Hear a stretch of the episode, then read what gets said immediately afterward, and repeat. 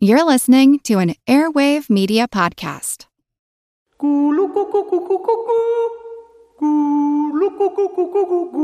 Okay, our topic t- today is this show. Yeah. It's going to go. Eh? We're going to have music on it. We're going to have our favorite bands on it. We're going to have songs from the Great White North and all over the world. And uh, there'll also be like some commercials, eh? Because it's like a real show. Yeah. So listen to the whole thing. Otherwise, if you don't listen to the whole thing, then and don't give up because you, you hear commercials, eh? Because like some people really get discouraged with a lot of commercials and think, yeah, well, like oh, the TV show. commercials, you can go to the kitchen or something. But with radio commercials, you can still hear it wherever you are. That's the beauty, Yeah. eh? Yeah, And but I didn't finish. Oh. And I was saying, don't be discouraged because there will be some commercials. You're now tuned into the Pod Awful channel. Pod Awful. Bi-Quarterly Women's Social Club. Dazed and Pool Convicted. Party Radio. Showcase. The Devil's Advocate. The Projection Booth. Awful Flips. PodAwful dot net. net. Somewhere, behind granite battlements, beyond impenetrable gates,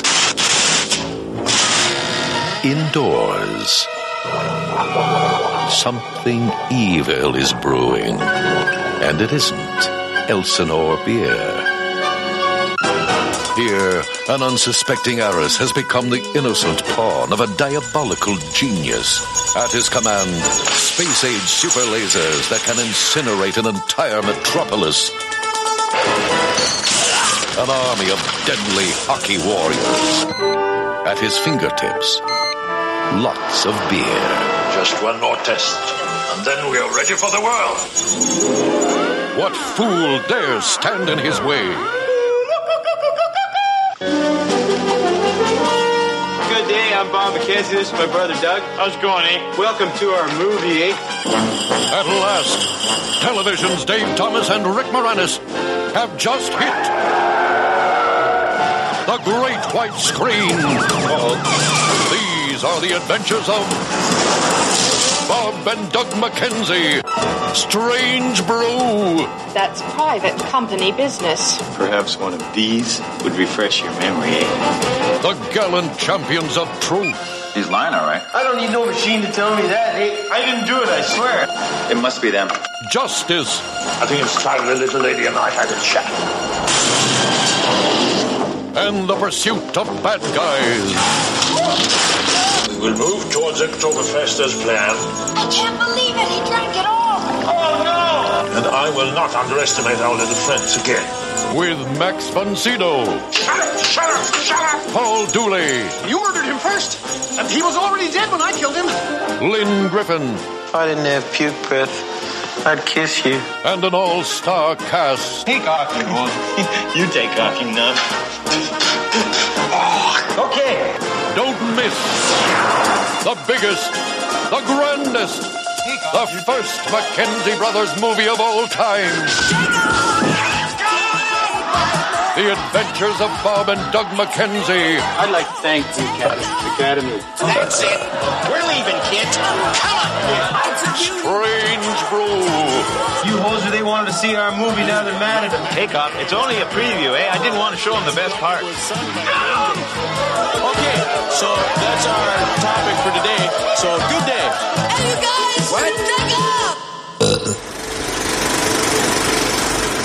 Welcome to the projection booth. Good day. I'm your host, Mike White. Rob St. Mary is on assignment in Ottawa searching for the perfect plate of poutine.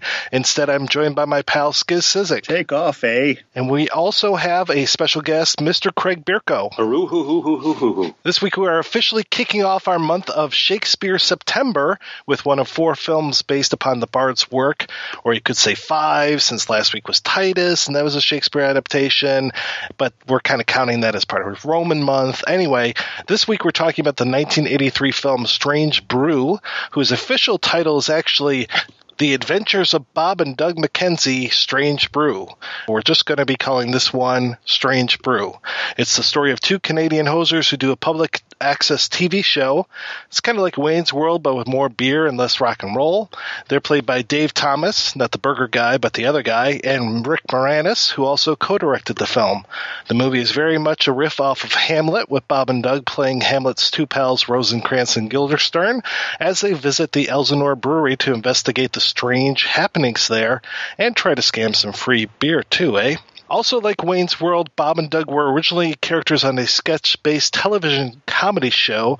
It was called SCTV, and we'll be talking more about SCTV, Bob and Doug, and the other unofficial adventures of Bob and Doug. But first, Craig, as one of our two guests this week, when was the first time you saw Strange Brew, and what did you think? It has been within the last 48 hours, so I'm a bit shaken.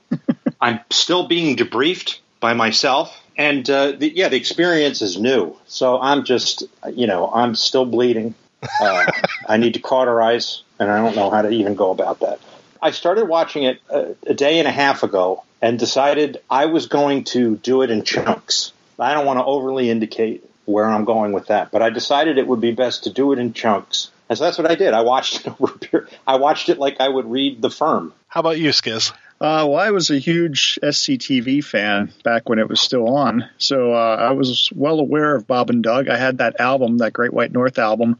Uh, so when I heard there was a movie about it, it was on my must-see list. And luckily, the uh, I was living at the beach that summer when it came out, and uh, I was hanging out at a movie theater, and I was able to see it once every day the week it was in theaters.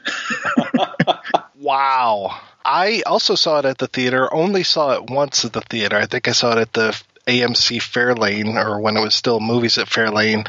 I wanted that Great White North album a lot when I was a kid, and it took me until I was probably late in my teens before I was able to get it. Um, somehow my mom suckered me into a deal when we were at Harmony House. I wanted to buy that album, but instead she talked me into buying the Ragtime soundtrack oh. by Randy Newman and allowed me to have the Takeoff 45. So I played the hell out of that 45 A side and B side. And then, yeah, I uh, listened to a lot of Ragtime. so it took me a while to finally be able to get the album, but I was able to see the film, so I was happy about that. And I have to say, by the way, it took me probably a decade or two before I knew who Geddy Lee was, and I thought that Geddy Lee was a woman because I, his voice is kind of high on that um, single. Just FYI. Oh yeah. Were you a big SCTV fan, Craig? I was highly, highly influential, and, and I mean, I would put them in the, you know, the top five more, more influential uh, comic voices in, in, in, my life, which is a really important thing to me. You know, the first time I saw Monty Python was mind blowing. First time I heard Steve Martin, mind blowing, and, and Andy Kaufman and SCTV. You know, I caught early, early on. I was, I think, in the seventh grade. That was the thing you stayed up. I mean, you stayed up late for Saturday Night Live, but then you just went into the just the twilight zone. You know, to see SCTV in New York. That came on at uh, one o'clock and it was an hour and a half. I mean, I I don't know how they pulled it off, but I quickly, you know, sort of commandeered them as as just my favorites, and and and along with it was this feeling because it was on so late at night.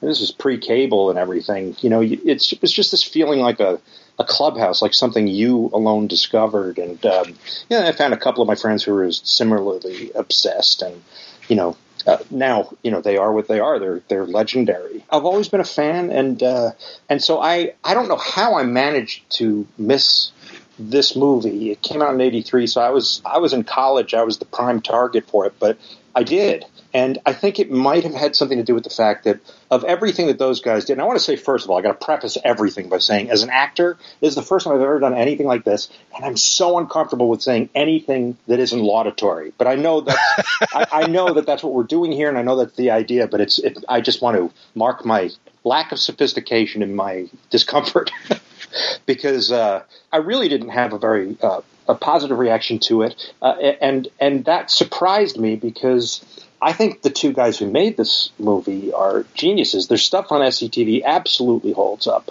for me. and um, I'm still not swayed. I, I, you know, I read a little bit about it, which I'm sure you're going to get into, but um, you know, discovered some things about the movie which definitely makes sense, and it, it's sort of it, at least I can make peace with myself because I walked away just thinking, oh, I'm actually walking away. Like I got up and walked.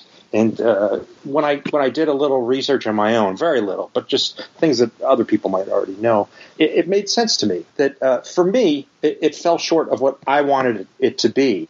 Uh, but I think no less of these guys. And uh, if they ever did a sequel, I would love to go see it because so much time has passed. It'd be interesting to see what they've learned, what their feelings are, how they'd want to honor the the because I know it has a very strong core audience. That was my initial reaction. How about you, Skiz? You talked about loving SCTV. What kind of stuff was your favorite on there?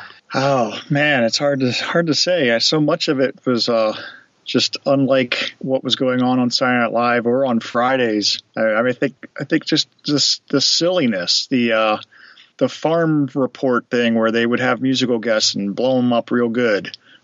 you know, it was just so silly. You know, there's really no joke there, but it, it cracked me up every time. And and then you know Bob and Doug, which I, I know it started as a sort of throwaway thing, and it was probably one of the I want to say it was one of the least funny things on the show, but it was still funny that these two characters were so stupid, but there was something so intelligent about their stupidity. you know, if that makes any sense, there was this charmingness where there was obviously a, th- a lot of thought put into just how stupid these two characters were. Yeah, I, I didn't see that on the other shows just because I, I know I wandered into a review and I did whether you want to edit this together or whatever, but I did want to uh, sort of tip my hat to the question you actually asked, which was my feelings about SCTV, and uh, I was I was shouting out you know names of characters when you were uh, grasping for them because I remember Dave Thomas did this character Bill Needle, which is the most hilarious name for this character who actually looked like a pincer, you know, Guy Caballero, Johnny LaRue, the Schmengies, all the like all of this stuff and, and the earlier stuff with Harold Ramis too. Even though he never, even from the beginning, he looked like he just didn't look very comfortable on camera. Kind of had that half smile, like "Get me out of here." I, I, and I'm sure that wasn't what he was feeling. But I, I loved the show, and I loved all of the characterizations um, that were on it, and and had a really strong reaction right from the beginning. So that would have been seventh grade on through to now, fifty, crying out loud.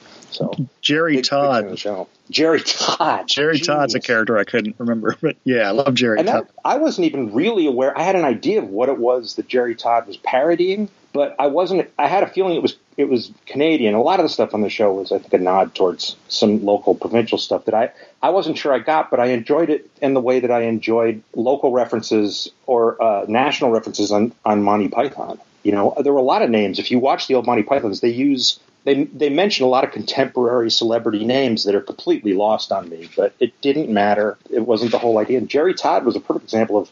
I, I know there were shows like that. I just don't remember ever seeing any. This guy's complete obsession with anything video, and that oh, it's ridiculous.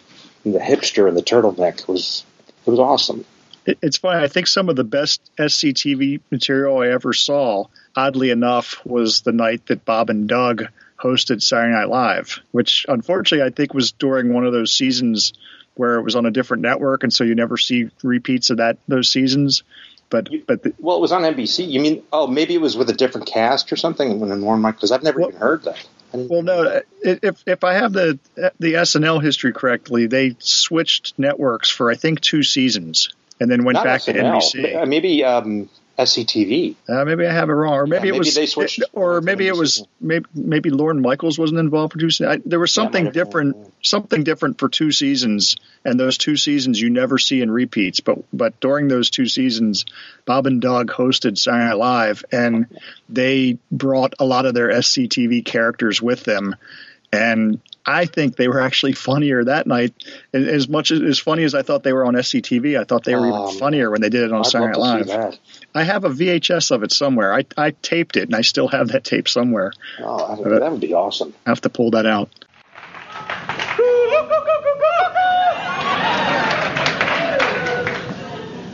You only gonna do it once? Yeah, just the abbreviated version, eh? you don't have a lot of time. What? Bumper hosts. Hey, God. Good day. I'm Bob McKenzie. This is my horsehead brother, Doug. How's it going, eh? Welcome to Saturday Night Live, eh? Yeah. This is live. We've never done that before. No. For eight years we've been watching this show with you. Yeah. And now we can't. hey, why do you guys rerunning this show?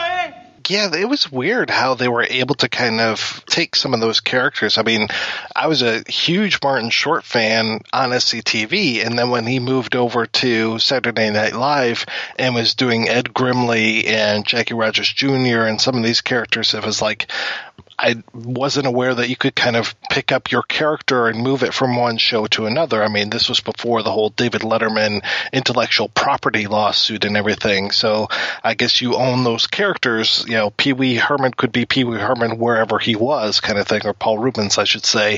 But it was interesting to see how that worked. And I, I don't know if people who aren't familiar with SCTV can really appreciate just the wealth of talent that was on there. I mean, Martin Short is one of them, Dave Thomas, and he's done so many things. Rick Moranis, who went on to so many movies. I, I, Eugene O'Hara. Levy, Catherine O'Hara, Eugene Levy, who it's just only been in the last, I don't know, decade or so Andrew that people Martin, seem to have recognized Eugene Levy. Andrea Martin, who now has a, a new primetime TV show, which is kind of odd, though I kind of feel like she's better than the material that she's been given on the show. Joe Flaherty's another one. It's just like, you know, it was everybody who was on that show, with the exception of Robin Duke. I'm just kidding. I'm just kidding. but everybody who was on that show was somebody, and it, it's it's weird that you know it, it was just such a hotbed of talent. Robin Duke, she was actually, if you if you read interviews with some of these people on Second City, and certainly the people who were in Chicago and in the Toronto companies, you know, people like uh, I don't know anywhere from Aykroyd to Andrea Martin, that whatever. She was one of them, and she was hilarious. And some some of it I feel is like the luck of the draw. You know, when a character hits or something is television friendly. But um, they were all regarding her as extremely, you know, hilarious and talented. She still pops up in their projects, you know. it's weird too because she was one of those people that moved into Saturday Night Live again, and that was kind of during that weird dark time of Saturday Night Live. I don't know if she was on the season that had like Anthony Michael Hall and Robert Downey Jr. and um, what Randy Quaid. Terry Sweeney. It was just this kind of weird time it, that SNL was going on, and I think she was somewhere around there, probably a little bit after that, more like Julia Julie Louis Dreyfus. I'm up for anybody who like has had their fill and they disappeared because they just don't want to do it anymore. I think some of the people are those people, you know, because it's it's still even if you're one of those lucky people, someone like Martin Short who connects. I mean, it's still very very tiring, and you still have to have a life. And uh, maybe it wasn't for everybody. You know, they were all much younger, and a lot of times when I think about Saturday Night Live, I think, you know, they're they're getting these fresher, fresh faced comedians that you know this is their first big gig. But when they were getting people from SCTV, they had been around the block. They already had these pre existing characters. They'd already been doing this stuff. And the thing that I liked about SCTV a little bit more than Saturday Night Live was that it wasn't live. It felt a little bit more polished. Didn't care for the laugh track a whole lot, but I liked that they were using this whole television station conceit. you get the feeling that Saturday Night Live was like the Beatles and SCTV was the Rolling Stones. It was it was harder. It was later. It was uh, you had to hang in there because some of the sketches were you know would be these extended twenty minute riffs. They were lampooning a movie maybe you've never even heard of, but it was funny to them, and it still kind of worked. But it was just it's always seemed a little bit more rock and roll to me. And SNL after those initial five years, I just felt like it, it's all it became like a people pleaser. They're they're all very talented. I don't take anything away from them, but it's just not. And maybe I'm I'm just I've aged out or something like that. But uh, I don't connect with it nearly in the same way that I used to with the first five years, and certainly with you know SCTV. Well, for a little while there, it felt like Saturday Night Live was just this breeding ground for what are we going to make a movie out of next? What one character can we beat into the ground on TV and then give them their own film? And next thing you know, you've got, you know, Superstar or the, you know, the Church Lady movie or whatever. And it's just like, oh, for God's sakes. Randy! The Ranster! Only one copy for the Rand Man! Randy! It's Pat, yeah. The ladies' man, you know. Cone, Coneheads.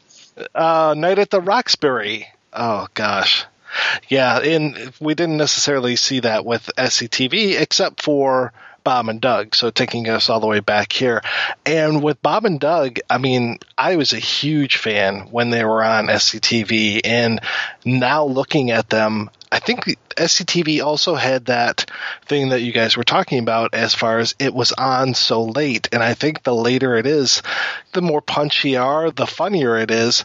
I remember the first time I saw Mystery Science Theater 3000, it was during the day and I didn't think it was funny at all. And then coming home and seeing it after I had worked double shift, one o'clock in the morning or whatever, it was a lot funnier.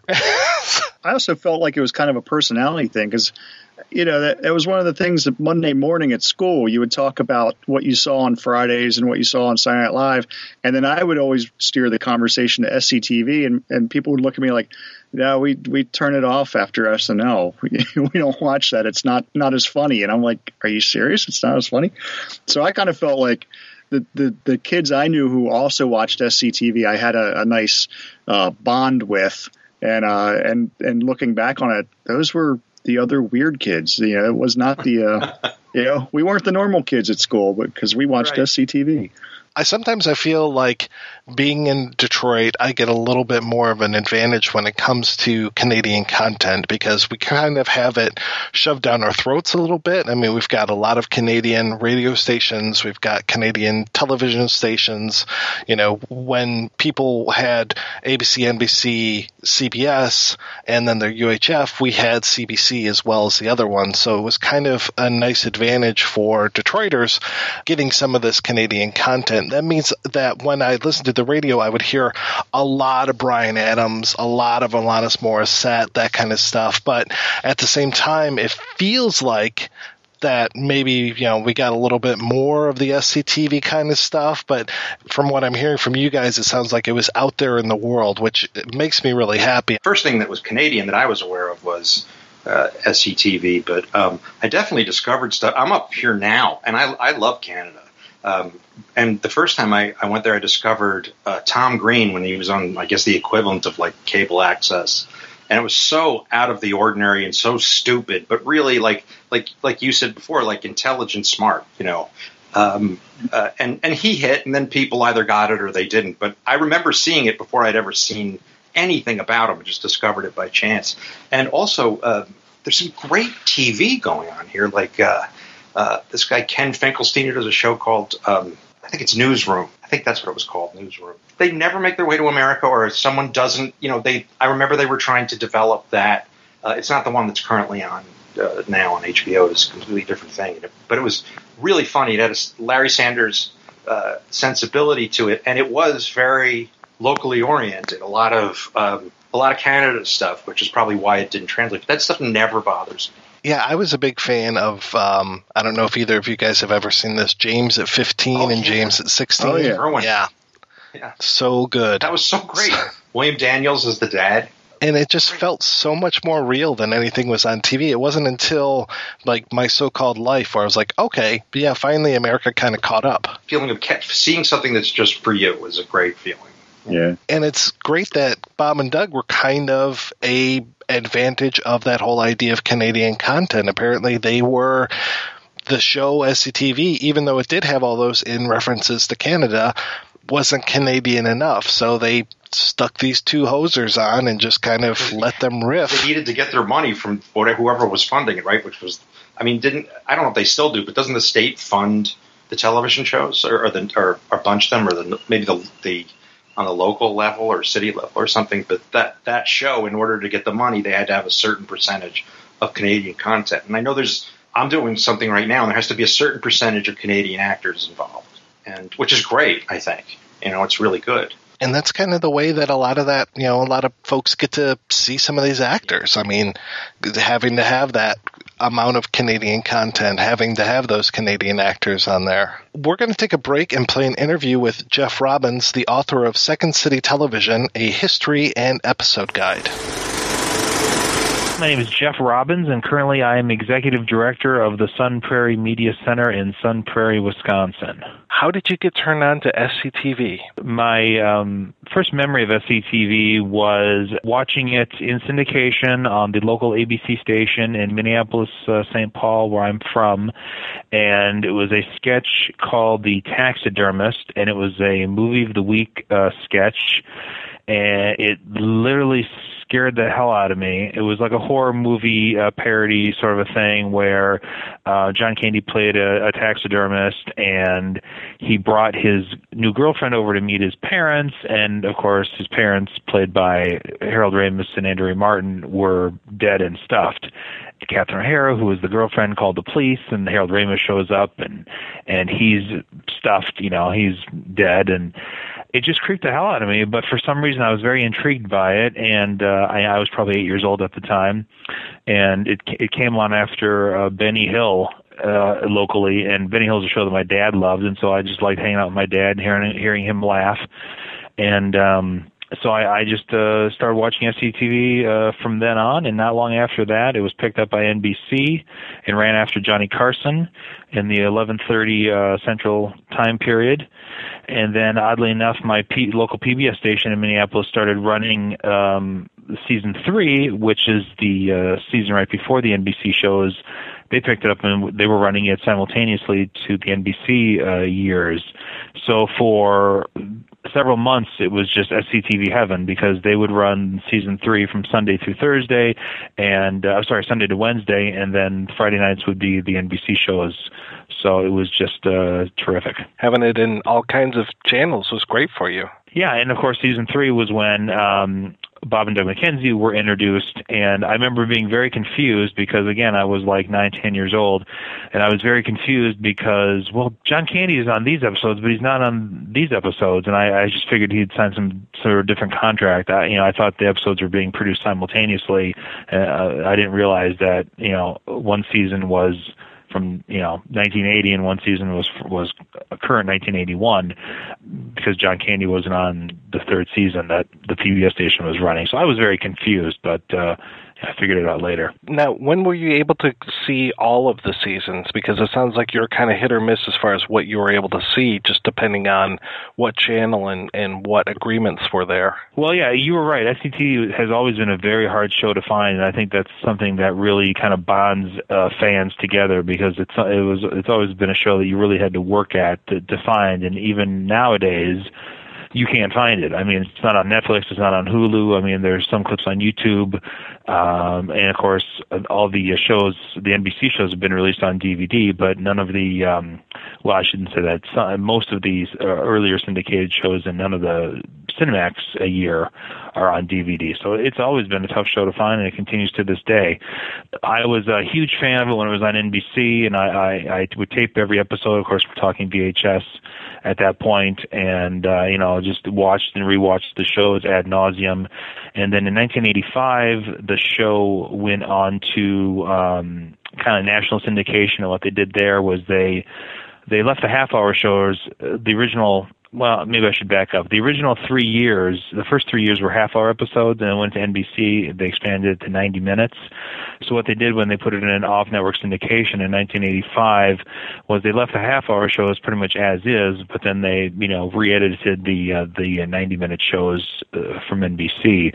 So it really wasn't until 1985 that I was able to see all the episodes uh, from all the shows, and and that was sort of the basis of my book is uh, you know the tapes from those years. And then the fun of it is when the internet came around, um, I was able to get different versions. You know, Canada had some versions uh, that America didn't have, and uh, I would tape. Uh, I would trade tapes with with people that I just met on, online from Canada, and we would uh, you know compare versions of everything, and and uh, it's it's just been. Um, it's an interesting show to follow because there's so many different versions, and like I say, it's it's hard to find. So you have to work at it, and I think the fact you have to work at it makes it uh, all that uh, more exciting and and and it makes you appreciate the show that much more. What was it that really kind of drew you into the show? What made it stand out for you? Well, I, I was also a fan of Saturday Night Live uh, at the time, but I think what I appreciated about SCTV was a it was funnier, so that, that was that was an easy one. But there was just something about the cast. You know, everybody seemed like they were talented. There was something about the concept of the show that that drew me in, or you know, or from the get go. And and for those who don't know, the concept of the show is that SCTV, standing for Second City Television, is a um, home to the cheapest network in the universe. In in a particular episode, you might see uh, some programming. You might see some promos. You might see some commercials, just like you would on a regular uh, broadcast station. But as the show evolved and as the show grew to a 90 minute program, uh, and they had obviously more time to film, they could tell stories. They they incorporated what they called a wraparound uh, material, so you got to see kind of what was going on behind the scenes at uh, SCTV, and that's where some of the characters like Guy Caballero, the the station president, and Edith Prickley, the station manager. That's really where their characters uh, got to take center stage, and and uh, that's been some of their most famous and best material. It was in those wraparounds, like the Moral Majority uh, show, where they kind of made fun of um, a lot of the parents television council type groups that were around in the early 80s that were trying to shut down shows like Charlie's Angels and Three's Company and things like that. Uh, they had a great episode uh, dealing with that. That won them their first writing Emmy, and they've had uh, like a very extended Godfather parody that w- that was uh, one of their best wraparounds. They did one where um, SCTV went on strike and they had to take a feed from the CBC because they wanted to avoid reruns, and so they did a whole show, you know, really parodying uh, Canadian television, uh, even more so than they already did because, of course, the show was uh, Canada, uh, Canadian in origin. But this really allowed them to really focus in on Canadian television. So that's um, that that's one of my favorite things about the show is just it just evolved and lets the characters evolve in a way that you know Saturday Night Live never uh, did, and, and frankly, given the uh, the production limitations of that show, uh, really never could. When did you decide to start writing about SCTV? Well, I decided to start writing about SCTV when I got tired of looking for the book that I wanted to read. Uh, you know, I, I kept thinking, boy, if somebody could just make this, uh, make a book about SCTV, because as, as I said earlier, the the history of the show is so checkered. I mean, it was on it was on global TV in Canada for a couple of years, then it was on CBC, then it was on NBC, then it was on Cinemax.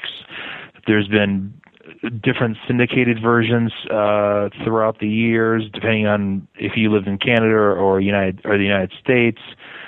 So I just thought it'd be great to sort of pull all that stuff together. And um, what I did in my book is I compared some of the syndicated stuff to some of the the network stuff, and sometimes they were edited for syndication for for time reasons. And you know, I put all the the differences into the book where you, you know where there were differences.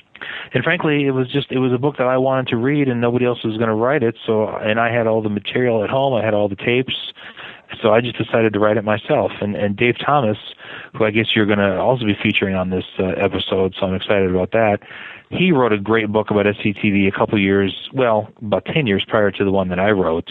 Uh, but his obviously was much more about the backstage stuff, and, and mine really focused on, you know, what you see on the air. It's much more of an episode guide. As you mentioned, we're really focusing on Dave Thomas and Rick Moranis, specifically the Bob and Doug characters why do you think of all the characters to kind of hit that those were the characters that kind of transcended the popularity of SCTV and became more well known than say a Guy Caballero or you know the Schmenge brothers? Well, that's easy. I mean, they were the uh, um, uh, people love dumb humor. People love dumb characters. People love dumb guys because they can feel superior to them. And uh, Bob and Doug McKenzie were by far. I mean, SCTV was a show filled with characters that were maybe evil, maybe uh, insecure, uh, maybe um, malicious, cruel.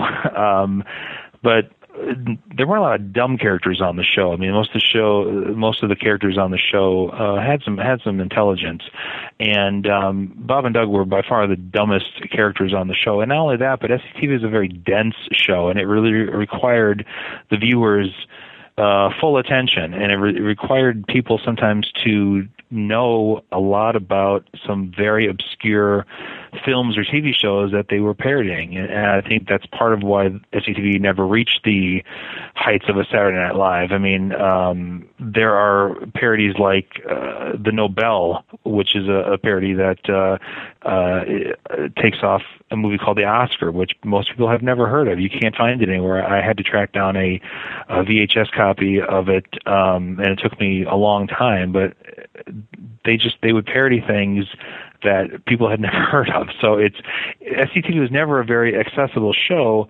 except for some of the characters like Guy Caballero, like Edith Prickley, like the Schmenge brothers, and especially um, Bob and Doug. I mean, they there was two guys. They were sitting in front of a, a map of Canada. They were drinking beers. They were eating back bacon. They were smoking cigarettes. You could understand who they were immediately. There was nothing you had to think about. There was no frame of reference that you had to come from. They were just funny guys. So, what's the thing that finally kind of says, okay, I'm going to write this book. I'm going to, you know, do the whole book proposal, all this kind of thing. What what was the tipping point for that? I was in a bookstore one day, a Barnes and Noble, and I found a book on Laugh-In that was really sort of the kind of book I wanted to write about SCTV. And I, I, I looked to see who published it. It was a publishing company called McFarland and Company out of North Carolina. And I said, if they publish a book like this on Laugh-In, why wouldn't they publish a book like this on SCTV? So I went home and I wrote a uh, an introduction and a sample chapter and um, submitted it to them, and they were a little bit concerned about uh, copyright infringement. I think somebody had just written a book about Seinfeld uh, and um, was sued because they had done certain proprietary things with the characters, had maybe taken some of the characters and put them in situations uh, that were unique that hadn't been created by Jerry or, or Jerry Seinfeld or Larry David. And I had to assure the folks at SCTV in the Second City that I was only going to be dealing with material that they had already created, and uh, eventually I got a very nice letter from the Second City telling me that they, you know, were behind the project and they were giving their blessing. And um, finally, I went forward with the book with with uh, McFarland. And so it was a long process. I mean, I, I uh, watched a lot of I watched all the shows again, took a lot of notes, watched a lot of uh, things that were being parodied, so I could you know understand the differences between the source material and and the parody and uh, it was really a labor of love. I mean, but uh, but again, it was it was hard to co- it's hard to complain about something you know when you're, you're at home watching your favorite show and it's you know night after night after night and, and my wife was very uh sympathetic and, and very understanding and it was uh it was an interesting process, and I'm um, really uh, proud of the, fi- the of the finished work. For me, I think I understand most of the humor, but there are still some dense Canadian jokes that just go right over my head. How how was that trying to find those for you?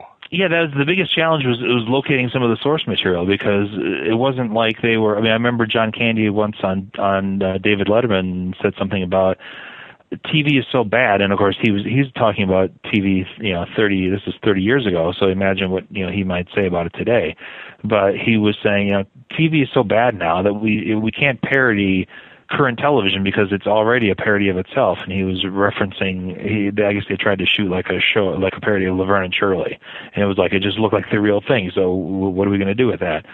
So the fact that they parodied stuff that was just so uh, obscure and so hard to find again, I think that sort of limited its mass appeal, but also in the in the situation of writing this sort of book, it it, um, it wasn't like you could just uh, you know download an episode of Welcome Back Kotter and say, okay, well this is what Welcome Back Kotter is, and what do they do with it? I mean, you really had to go out of your way and and uh, find some obscure Canadian movies on eBay. Um, there was, like I say, a movie called The Oscar. There's this Canadian hockey movie called Power Play. There was um, this uh, movie called I Was a Teenage Werewolf. There was something called South Sea Sinner with Shelley Winters that I had a hard time finding. It's just um, it, that was the biggest uh, challenge in writing the book was just just finding the stuff that they were making fun of. Not only are you going to tell everything that's on the episode, but you're going to try to give like the backstory to some of the jokes, which I find very admirable. Well, I don't think you can really uh, write about something unless you. I mean, it's a cliche. You got to you write what you know. So how can you really write about a parody of something unless you um, know what they're parodying, so you can so you can label it a successful parody or not. I mean, the book is a critical book, and if there's something that I didn't like or didn't think that they succeeded at, I tried to point that out. So I can't say that this parody didn't work if I hadn't seen what was being parodied. So uh, that was part of the job, as far as I could tell. Now, had you written anything like this beforehand? This is my first and only book. Uh, I, when I started this book, I didn't have any children. Now I have two children, and I'm finding, you know, the time um, much more difficult, much more difficult to uh, to locate. So I'd love to do something, um, perhaps on David Letterman uh, in the future, but that's a that's a huge project because he's been on for 30 years. So that, you know, the, you obviously can't do an episode guide on that, but um, that would be the, the the next challenge I'd like to uh, to to tackle if possible. Were there any problems finding any of the original episodes themselves, or had you already found those and it was just a matter of finding more of the movies and TV shows that they were parodying? I stayed in the book, I think pretty clearly that there were two sketches that I could not find, and uh, after writing the book, uh, somebody did post one of the sketches on YouTube, and I don't know where they found it because I thought I was very thorough in my in my in my research before you know I went ahead and had the book published. One is a dog food parody commercial, which I, I don't know why it never apparently never saw the light of day. It was taken out of rotation. The other uh, sketch was called Family Crisis Game Show, and it was a sketch. Um, and I, I don't know if you, if you can find it on YouTube if if they've had it removed. Um, but it was a very dark sketch, kind of making fun of domestic abuse and you know some of these things. You know that I'm I'm assuming that somebody just looked at this, you know, uh, in the more current time and just said, "Boy, this is an horrendous taste. We just can't have this out there." So it was um it was taken out of rotation. So those are the only two sketches that at the time of the book I hadn't seen. I still haven't seen the dog food parody commercial. I have no idea what that's about. Um, but uh, I have uh, finally seen this Family Crisis game show. But uh, uh, other than that, I think there's 135 episodes. Uh, like I say, there's multiple versions of some of them. Uh, I think I've seen them all and um, have a pretty healthy collection at home. Did you do much research on the Great White North and um, Strange Brew while you were doing this? Yeah, I looked into. I mean, uh, the funny thing about the Great White North and and Bob and Doug McKenzie, um, as a kid, that was one of the things that you know I could latch onto right away. Some of the stuff that Rick Moranis and Dave Thomas did, and certainly the the other cast members I don't really know why I found it funny at nine years old because I didn't know what they were. Uh, I didn't know uh, how good Dave Thomas's impression was of Bob Hope or how good Rick Moranis's Woody Allen was because I didn't know who Woody Allen and Bob Hope were. So I don't know what attracted me to those types of sketches or or when the other Rick Moranis and Dave Thomas uh, partnership that worked so well was their David Brinkley and Walter Cronkite. I, I don't know why uh, I found that funny, not ha- having any idea who those characters, who those people were but Bob and Doug, you know, I, I loved from the get go. I um so my relationship with them, if you can call it a relationship, that sounds weird, but that goes way back. You know, I uh, one of the best Christmas presents I ever got was when I got their record album, probably in the uh, Christmas of 1981. I had this was before the internet. I was nine years old. I had no idea the album was coming out. I opened up this box at Christmas, you know, Christmas morning, and there's this McKenzie record there. I had no idea they were doing a record, so it was just like the greatest thing ever.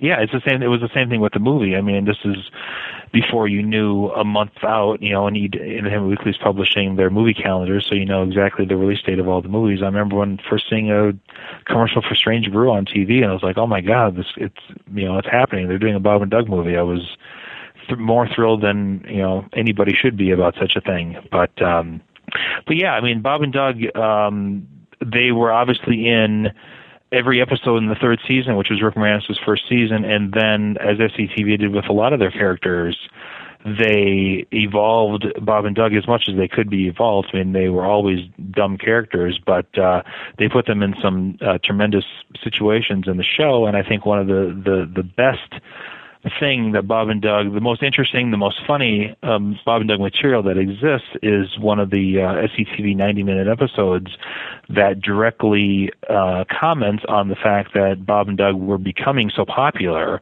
and that uh, the other cast members, John Candy, Eugene Levy, Catherine O'Hara, were pissed. I mean, they were upset that they were being sort of overshadowed by these characters that even Rick Moranis and Dave Thomas admitted were not their best characters, not their best work. They just happened to catch on, and they, you know, they claimed to not be able to understand it, but they were, you know, they were following the the public demand, and NBC was following the public demand and sort of demanding more Bob and Doug material.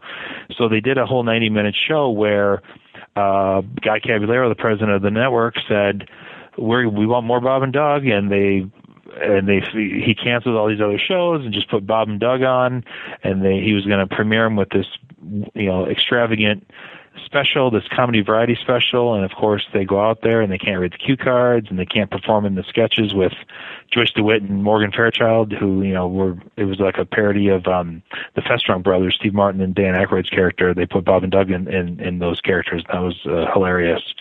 Um, so it was, but it was a really interesting commentary on the rise of Bob and Doug, and a kind of an interesting commentary on sort of the limitations of those characters. I thought because they they were pushed beyond what they were really capable of, and at the end of the show, they're sort of sitting there on their set, and you know their old Great White North set, and they're just sort of broken down, and uh, I guess we really screwed up our opportunity, and then you know, it kind of ends on a high note because Tony Bennett, who's the guest star for the episode, comes in and kind of has a beer with them and sings a song. Uh, so you know, it ends on a, on a good note. And of course, Bob and Doug were would, were, would go on and, and do Strange Brew and, and enjoy success afterwards. But uh, I really think that um, Strange Brew it's, it's a it's a funny movie. There's a lot of good things to like about that movie, especially the first half of it. But uh, if anybody is interested in the in the Bob and Doug uh, characters, uh, I would certainly recommend um, tracking down season three on uh, on DVD that uh, that has that particular Bob and Doug episode that I was just talking about. When it came to your research and kind of what you covered in the book, how far outside of the realm of SCTV did you go? I mean, did you talk about the Last Polka or the Enigma of Bobby Bittman, the uh, Ed Grimley animated show, or were you pretty much just focused on TV show proper? Either you're a very big fan or you've done some really good research because those are a couple of obscure shows that you mentioned. Uh, the the Enigma of Bobby Bittman, um, yeah, somebody that was like a Cinemax comedy experiment, and somebody mailed that to me uh, one time. Uh, very very funny show, very dark uh, show, uh, but very funny. Um, I didn't go too much about too much uh, into those uh, side projects in, in the book. Uh, I believe they're mentioned in there. Um, in a lot of cases, they are um, sort of the inevitable sort of wrapping up of some of these characters. I mean, the last polka certainly talks about you know the Schmenge brothers kind of you know wrapping up their career. Um, the Enigma of Bobby Bittman kind of is a biography of his that uh, I don't know that Eugene Levy ever uh, did that character again. So it's, it's sort of a, a good close for him. Um, and there, you know, there was a time in the in the early, I'm sorry, in the mid '80s when all those SCTV uh, cast members were doing Showtime uh, specials, Cinemax specials, HBO specials. Certainly, Martin Short did a couple of really successful ones. Um, and I didn't go too far into those. I, I really try to keep it uh, try to keep it with SCTV, but uh, certainly there's um, a lot of material out there. Again, hard to find, but if anybody's interested in SCTV, there's some some good specials to try to track down because they took a lot of the same characters, a lot of the same imp- impressions, and worked with a lot of the same writers and directors and producers and makeup people. And the show really, uh, it's a it's a hoary cliche, but the show really, I think, had a, a good family uh, behind it, and um, that family was sort of traipsed around to all these various specials that they did. Did you look at the new show, the Dave Thomas thing that he did? Did he do that with Lorne Michaels? I didn't look at the new show because the new show is nowhere to be found. Uh, I did watch the new show when it was originally on. I believe that came out.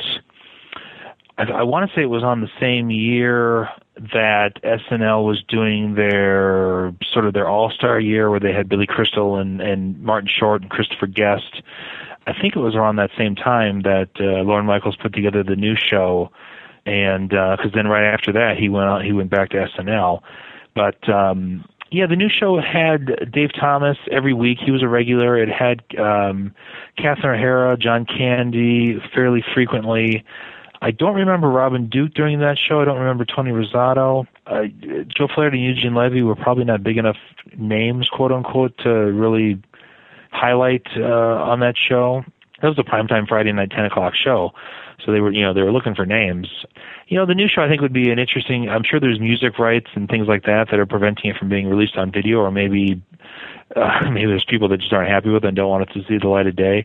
But there were, I remember that show being pretty good. There were, you know, Steve Martin did a hilarious um, parody of Michael Jackson, and John Candy did this one sketch where he was a food repairman. Like people would bring in uh, foods, you know, that somehow were in, you know, were uh, imperfect, imperfected through some sort of silly accident, and and he would uh, work on, you know, repairing the foods. So just random memories that I have of those shows. Um, so there definitely is an SCTV connection um, through through that with uh, especially Dave Thomas and John Candy and Catherine O'Hara who were on it quite frequently. But um, uh, I didn't go too much into that in, in the book. I mean, there's you, you could really kind of go down a road that I wasn't prepared to go down. You know, I mean, obviously there's a overlap between SCTV and, and SCTV. I'm sorry, SCTV and Saturday Night Live. Um, Robin Duke and Tony Rosato were on a year. Catherine O'Hara was going to be on it, but then she got freaked out by Michael O'Donoghue and, and decided to go back to SCTV. Dick Ebersol tried to hire John Candy for SC for SNL, and he eventually stayed with SCTV. Obviously, Martin Short did a year. There's any number of um, of crossovers that you could really. There's probably another book there to to discuss all the SCTV crossovers and other projects. Not to mention all the movies that you know a lot of the cast members did together. I have to know the story about her being freaked out by Michael Donahue. The story, um, as I know it, is um, this is when SCTV was. Uh, this is okay. So Jean Doumanian got fired um, from season six of Saturday Night Live, and they brought Dick Ebersol in, and they wanted to create a connection with the old SNL. So they brought in Michael O'Donoghue, and um, one of the things they did was they fired a lot of the cast members you know, with good reason, and they hired a bunch, and they were trying to. They specifically wanted to hire John Candy and Catherine O'Hara, and John Candy apparently was very conflicted about it, and eventually um, went to SCTV, which at the time was also was was just starting up on NBC, so that you know it was just kind of kicking back into production after being uh, off for a year. So they succeeded in hiring Catherine O'Hara, which was one of their big wants and um she went to like her first production meeting and and Michael O'Donoghue got up and said, "You all suck. You're all shit. I hate all of you." Because he had been watching the show and the show was complete shit. And then he said, "Except you." And he taught, you know looked at Eddie Murphy and said, "You're pretty good." Um, but the rest of you are terrible. You all suck, and this is what the show needs. And he tried, and he took out a can of spray paint and, and spray painted the word "danger" on the wall. And um, you know, I, I, the story is that Catherine O'Hara just you know, was very like shell shocked from this meeting. It was just like I cannot work with such a bizarre gonzo person, and she just you know hightailed it out of there and and joined the NBC version of SCTV, which, as I said, was just starting up at the time. So she actually never appeared as a cast member. She certainly has hosted a couple, two or three times, but um, she never appeared as a cast member because of her response to Michael O'Donoghue. And he, Michael O'Donoghue flamed out on that show pretty quickly. I mean, other people couldn't put up with him either. Did you ever track down the um, Saturday Night Live that uh, Rick Moranis and Dave Thomas hosted? Yes, uh, that's available on Netflix. At least uh, a good majority of it is available on Netflix, so you you can see that. I mean, that's a that's an interesting show. I mean, they they pull out a lot of the. Uh, they do Bob they do Bob Hope and Woody Allen. I think I think they might do their Angus Crock and um, Rabbi um, stuff on there. Um, but of course, they they do the monologue as Bob and Doug, and uh, uh, you know it's it's very funny. It's it's a lot of the same jokes that they did on SCTV, but uh, it's it's really it's really a period of its time. I mean, when you when you look at kind of um, Bob and Doug sort of faded away pretty quickly after Strange Brew. So um, it's interesting to go back and watch the watch you know that Saturday Night Live or any Saturday Night Live from that period because it's like you know Eddie Murphy was so young and and raw and awesome and you know Joe Piscopo was hilarious and who knew that Joe Piscopo would just turn out to be just a complete worthless person uh you know after you know a couple years of SNL because he actually was very good on SNL so it's just uh, those those early '80s uh, Saturday Night Lives I think are very interesting. Where did the Gerry Todd character come from? Did you find out kind of his backstory? Well, Rick Moranis was a DJ before he came to SCTV, and uh, he was the only member of SCTV to never actually be on the Second City stage. I mean, most of them came from either the Chicago stage or the Toronto stage. Um, even Robin Duke and Tony Rosato and some of these lesser uh, cast members were from Second City.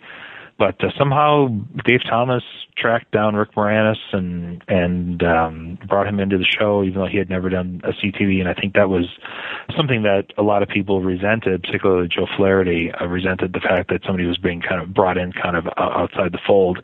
But Rick Moranis was just so awesome from the get go that you know any qualms about him quickly disappeared. But yeah, but I think uh, that was just around the time that music videos were starting up, and um, Rick Moranis was a musician. He uh, had a lot of interest in in technology. He was a very he was uh, kind of a geeky geeky kind of a guy. I mean, a lot of his sketches. If you go through SCTV and watch some of his sketches, they seem like they always have a bank of monitors in the back, or they're about uh, computers, or they're about some sort of you know audio or video technology, which of course now seems very primitive, but at the time a lot of the jokes were about how cutting edge they were so yeah, so he he took this uh, he took his DJ background, he took his love of technology and video, and just sort of created this bizarre uh, pre MTV sort of thing. I mean, because that Gerry Todd show existed prior to MTV. I mean, MTV started in August of '81, and um, I think the first Gerry Todd sketch he did was in May of '81, so it, it predated it by a few months. But of course, there were there were music videos uh, around uh, before MTV. Otherwise, MTV would have would have had nothing to run when it premiered. So um, that's that's that's what I know about Gerry Todd. Is just it took a lot of Rick Moranis's skills and interests and, and created a very uh, unique character. What was the story with Harold Ramis? Why was he on there just the one season? Harold Ramis was one of the people that was in the discussions on the very evolution of SCTV, or the very origins of SCTV, I should say. I mean, when SCTV was created, um, Lorne Michaels had just come in and sort of pilfered John Belushi and Dan Aykroyd and Gilda Radner from Second City. Belushi was in Chicago and Aykroyd and Radner were in Toronto. And a lot of the people that were left, like Flaherty, like Harold Ramis, who had been at Second City for quite a while, uh, felt a little left out and were like, well, we we have some talent. We could do a TV show, and they really felt that way when when SNL premiered, and it was it wasn't a huge hit right away, but it certainly left a cultural uh, mark. It was uh, something that people were really talking about from the from the very beginning. So uh, it was Harold Ramis, it was Joe Flaherty, it was Andrew Alexander who owned um, Second City Toronto. It was a guy by the name of Sheldon Patinkin who actually wrote the uh, forward for my book. I was very grateful uh, to him for that. I believe he's since passed away. Um, and I think maybe Bernard Sahlins was in those early discussions, but uh, it was a, it was a core group of people from the Second City, and um, Harold Ramis was was a little bit older, I think, than most of the uh, the other cast members. They looked up to him a little bit more. He was uh, seen by everybody as a very talented writer, and he was uh, sort of the unanimous choice to be the head writer.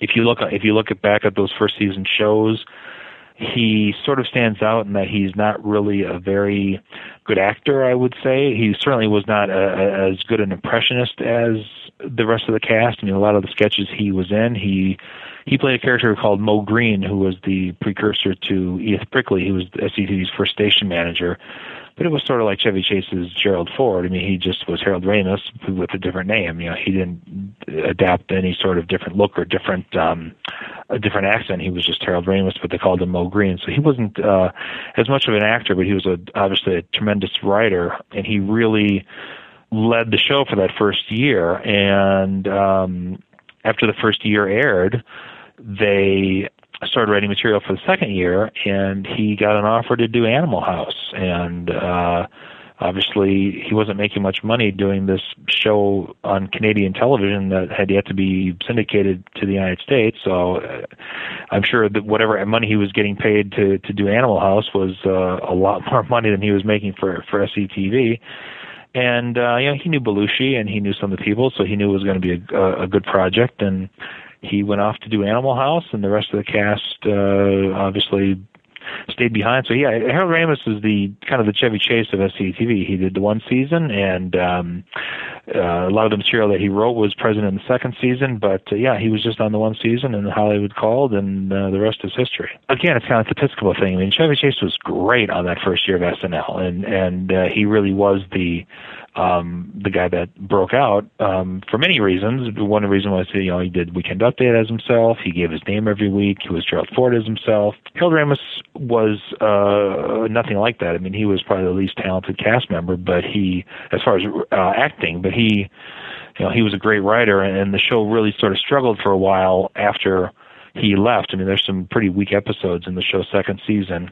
I think after they ran out a lot of the material that he had helped to write, and then the show really bounced back uh, very strong in its third season. That's my particular f- favorite era of SCTV, um, and a lot of that is thanks to Rick Moranis and, and the chemistry that he uh, formed with Dave Thomas. I mean, they they really carried the show in that third season. So, how has the book been received? Well, the book's been out for a while. It's not a new book, so I mean, um, any any reviews I've gotten of the sh- of the book have been very positive, um, both from you know professional viewers and just you know fans of the show that you know have gotten a hold of me on uh, various message groups or uh, news groups or things like that. Um, I haven't heard from anybody, you know, on, the show which I guess you know shouldn't surprise me. You know they've they've all you know moved on, and you know we're talking about a show that that aired its last episode 30 years ago. So you know they've all most of them have gone on to to I wouldn't say bigger and better things, but you know most of them all have really nice careers still going, even though they're all getting up there in age. But yeah, I've I've had uh, very good responses from uh, about the book, and um, you know uh, people people do things sort of for themselves, and like I think I emailed you if I have a question about something on SCTV, I look at my own book, and you know it still kind of blows my mind that you know I wrote what I consider to be the definitive reference guide to what I consider to be the best show ever to be on television. Um, and that sounds enormously arrogant, but I mean that's that's sort of what I take pride in. Of all the skits and the characters and everything, what's your favorite from SCTV? What do you go back to? Well, like I said, that third season is probably um, the best season.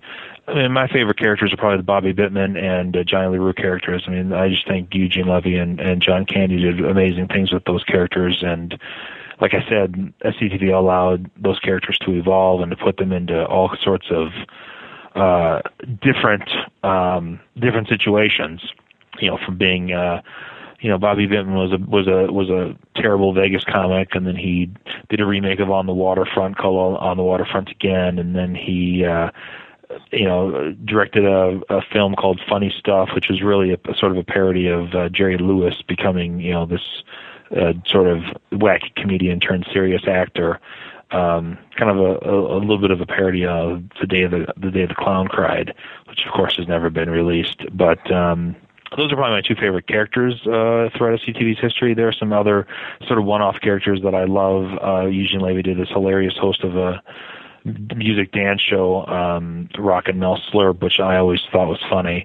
Um, but as far as one particular sketch, that's that's that'd be pretty tough to name. I mean, there's just so many good ones, and some of them are you know involve Bob and Doug. I mean, the one the one storyline that I was talking about earlier, I, I have a particular fondness for because not only is it hilarious, uh, but it just it, it just brings out the backstage um, things going on at SCTV really, I think, wickedly brilliant, brilliantly. Well, hey, where's the best place for people to pick up the book or to learn about you? Best place for people to pick up the book is uh, Amazon.com. I mean, it's it's there. They've always got it in stock. They can get it on paperback. You can get it on your Kindle.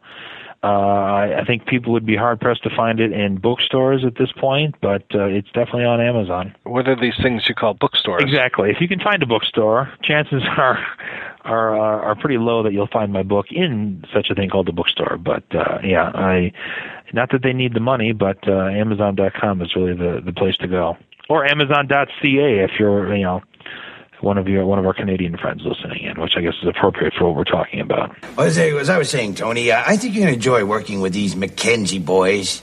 Well, you know, I've heard a lot about them. In fact, I just came back from a concert tour of the Soviet Union, and they ran a four-page spread on them in Pravda. Really? Tony, they are big, real big. Live from the SCTV studios in Melonville, we are proud to present the Great White North Palace. Starring Bob and Doug McKenzie. With Bob and Doug's guest Morgan Fairchild, Joyce DeWitt, and special guest star Tony Bennett.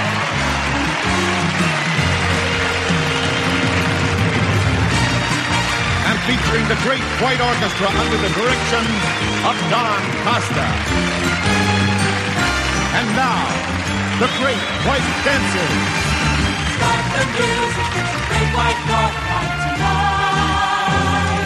We on and laughter, it's a star-filled northern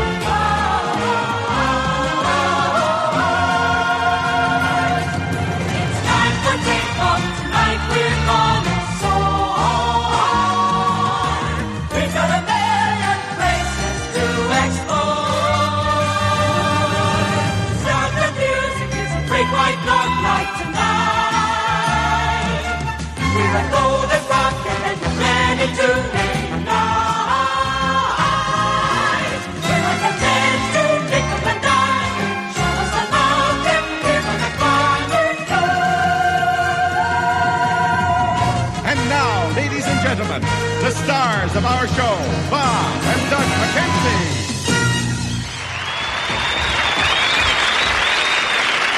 Hey, Jose, where are you? Down here, eh? Where you're supposed to be. No, you're supposed to be up here. Take off. No, look, you're supposed to be down in the hallway. No way, eh? This is where the camera is. This is where you're supposed to be. Good day. No, I'm Doug. hey. No, Bob, good day. No, you're not supposed to say Bob. That's your name, eh? Then you say what's written under it. Oh, Go. good day. Welcome to Great White North Palace. I'm Bob. And I'm Doug. And we got a great show tonight. Hey, Bob. Go. What? It's your. You keep going. Hey, hey, Bob. What do you think about having your very uh, first what? Our. You said your. You said you said Y O U R. It's just O. Go back the car Yeah, back before, up, eh? back you up. said O U. See, it's O U R. Our It very. is our. Sorry, eh? Okay, our very uh, first n- uh, network uh, variety show, eh? Oh, me- uh, Go. I'm just thrilled. Say, Doug. Uh, did you see Morgan Fairchild backstage? What? Go. Yeah, she's Go a beauty. where? Yeah, she's a beauty. Oh, oh. Uh, did you see Morgan Fairchild backstage? Jeez, I got a thread here. You do? Yeah. Take it out, eh? You don't want the audience to see it. They'll think you're a hoser. Go. Where? Did you see Morgan Fairchild backstage? I just said that. no, but eh? it's the, oh, jeez, I. So I'm- you say, yeah. No, but I'm black. eh? Those hosers. See the lot. It's in- Margot, Sorry. call up the studio. Have him get Tony Bennett on the air right away. You're not. Go ahead. Okay, I'll do. I'll do all lines. All right, we are back. Thanks to Jeff Robbins for coming on and giving us some background to SCTV. We have a link over to where you can pick up his book, Second City Television, A History and Episode Guide, over at our website, projection-booth.com. Now, getting back to it, you know, I will admit that it took me years and years before I realized that there's some Hamlet stuff going on in Strange Brew. Am I the only one? I saw Strange Brew before I read Hamlet. So, senior year of high school, sitting in English class reading Hamlet, and it starts hitting me like, wait a minute, this is Strange Brew. and then I, I couldn't believe all the uh, the similarities. I, and I had to see Strange Brew again. Of course, at that time, I don't think you could get it on VHS yet, so it was still a few years before I was able to watch it again. But you know, after reading Hamlet and going back and watching Strange Brew, I'm like, wow, this is even like I was saying about the the intelligence to the stupidity. The fact that this stupid movie is basically a remake of Hamlet just made me like it even more. Am I mistaken? Did Max von Sydow play Hamlet in a film version of it? Or am I You know. I'm not sure if he ever did. or a some version of it. At the time, of course, I knew him as Ming the Merciless, but as the years went on, going into film school and seeing all the Bergman films, it's like, oh, look at this guy's been in other stuff. he wasn't just in uh, what? Oh God, he was in some great movies back in the seventies. He wasn't just in Victory with uh, Stallone and Michael Caine. He was in other things. Yeah. oh, he's excellent. He was in all the yeah all the Bergman movies and all the and what was it? What was the was it Crimes and Misdemeanors? Was there, no, not Crimes and Misdemeanors. Um, Uh, Hannah and her sisters. Yeah, he was great Oh, in that. Oh my gosh. Craig, as a newbie to this one, did you pick up on the Hamlet stuff right away? I was aware going in that there was a little that there was going to be some Hamlet stuff. I, I, I think the Elsinore thing probably would have tipped me off. Uh, but like I said, I did I did some reading afterwards, and I, I think it was an idea that was abandoned because they got a first draft and it was a little too out there, and it stuck too closely to the Hamlet story. But I, but I got like all the stuff. Um, I didn't get the Rosencrantz and Guildenstern thing. I wasn't. I, I did. I can see where that would have been really funny, and I also love the idea that they went with Hamlet because it's just so. It's just so the opposite of what you you know you would have expected. But these are really smart, well schooled guys.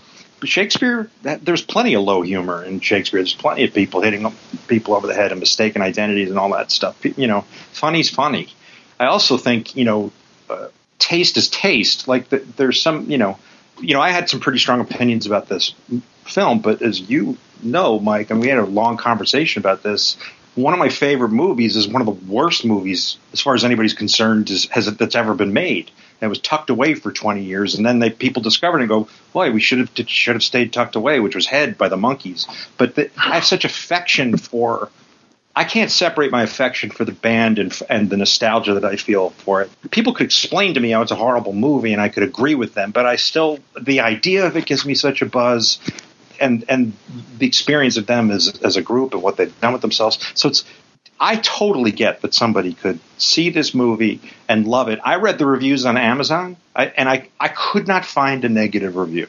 I couldn't find anything that people just love it, and I I think that's great. I, I thought I was going nuts. It was like a weird Hitchcock movie about whatever. I mean, it was it was really strange because I, I think I found a few. Like there was one mother who said, "I bought this for my husband and my son, and they loved it, and I just stand in the kitchen." Something like that. I relate to you know a middle aged woman standing in a kitchen. I will admit that when I was 11 years old, this movie was a lot funnier than when I'm 42 years old. so, watching it again yesterday, I mean, I watched this again probably about four weeks ago and was just really into it and remembering the lines and all this, which was great because I hadn't seen it in forever. And then, and I loved it then. And then just watching it again last night, I was like, yeah, yeah, this really doesn't do a whole lot for me sometimes.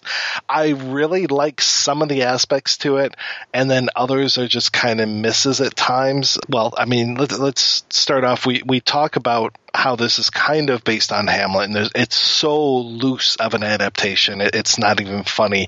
Pretty much for me, the biggest thing is just the whole idea of uh, we've got the Elsinore family and the father is murdered, and we've got the daughter who comes back from school. You know, Pam instead of Hamlet. You know, it took me a while to get that one too. I didn't get that. And, and we've got Uncle Claude versus Uncle Claudius, and um, he marries the mother, who we barely see in the film. I think she only has one scene in the film, and Claude is really kind of just a puppet, unfortunately, and he's played by Paul Dooley with these amazing eyebrows. I'm not sure what's going on with those eyebrows in this, but Paul Dooley, who is a fantastic actor, he's been in a lot of my favorite films. If folks don't recognize him, he was in a bunch of Altman films, some of the the middle period Altman, and he was the father in Breaking Away. He's been in just a whole bunch of stuff, and he is um, even though you would think he would be the dastardly one, he's kind of this puppet to Brewmeister Smith, who's played by Max von Sydow. And Smith has this whole plan of putting stuff in the beer that they make at the brewery and kind of controlling people with that. And I was really, the more I think about it, and I, I probably shouldn't think too hard about this movie, but the more I thought about it, the more I was trying to figure out exactly what he was trying to do and how hockey comes into it. oh yeah, and futuristic ho- hockey robot outfits or whatever they were. I mean, I know All it was the Star Wars control- too, right? Oh yeah, all controlled through an organ and stuff, and right. I'm like, so is the is he going to have an organ that plays music for the world? Because eventually he wants this beer to get to Oktoberfest, so that the entire world will bow to Brewmeister Smith somehow, and. Yeah, that didn't necessarily make a whole lot of sense. Also, not that I want to connect the dots, but what about people who don't drink beer? That's your net sort of natural opposition. But this is Canada we're talking Well, about. that is true. They're, they don't exist. That's right. I will say that when I was a kid, I was really kind of, I was scarred by this movie at one point. The whole scene where uh, Bob and Doug catch their parents in the carnal act. Um, oh, that was hilarious. Jesus, that was great. That was. And, it, and it's yeah, it's them and the parents, but it's isn't it like Mel Blanc's voice? yeah, which is just bizarre. Yes, that was really funny. Yeah, and their dog Hosehead, who looks like a skunk, and he's not very nice. No, I, I love that that shot where where Hosehead looks at them and sees the giant pieces of steak. I was trying to connect some of the other dots because Bob and Doug are this kind of Rosencrantz and Guildenstern thing where they, you know, are his friends, even though he's they've never met Pam before, but they're these kind of doofuses that kind of come in and I was trying to figure out who some of the other characters were, like uh, Jean LaRose. Um, he's not Ophelia, you know. If we are going to do a one to one, Rosie would be Ophelia, but it's not the case. And then the other guy, what's his name? Henry Green, played by Douglas Campbell, who's kind of uh, Pam's friend, kind of her mentor character. And Guildenstern because Rosie, uh, but I, but I'm confusing myself because that that was supposed to be those guys. Doppelganger Rosencrantz. Like I said, I really shouldn't scratch too deep on the surface of this film.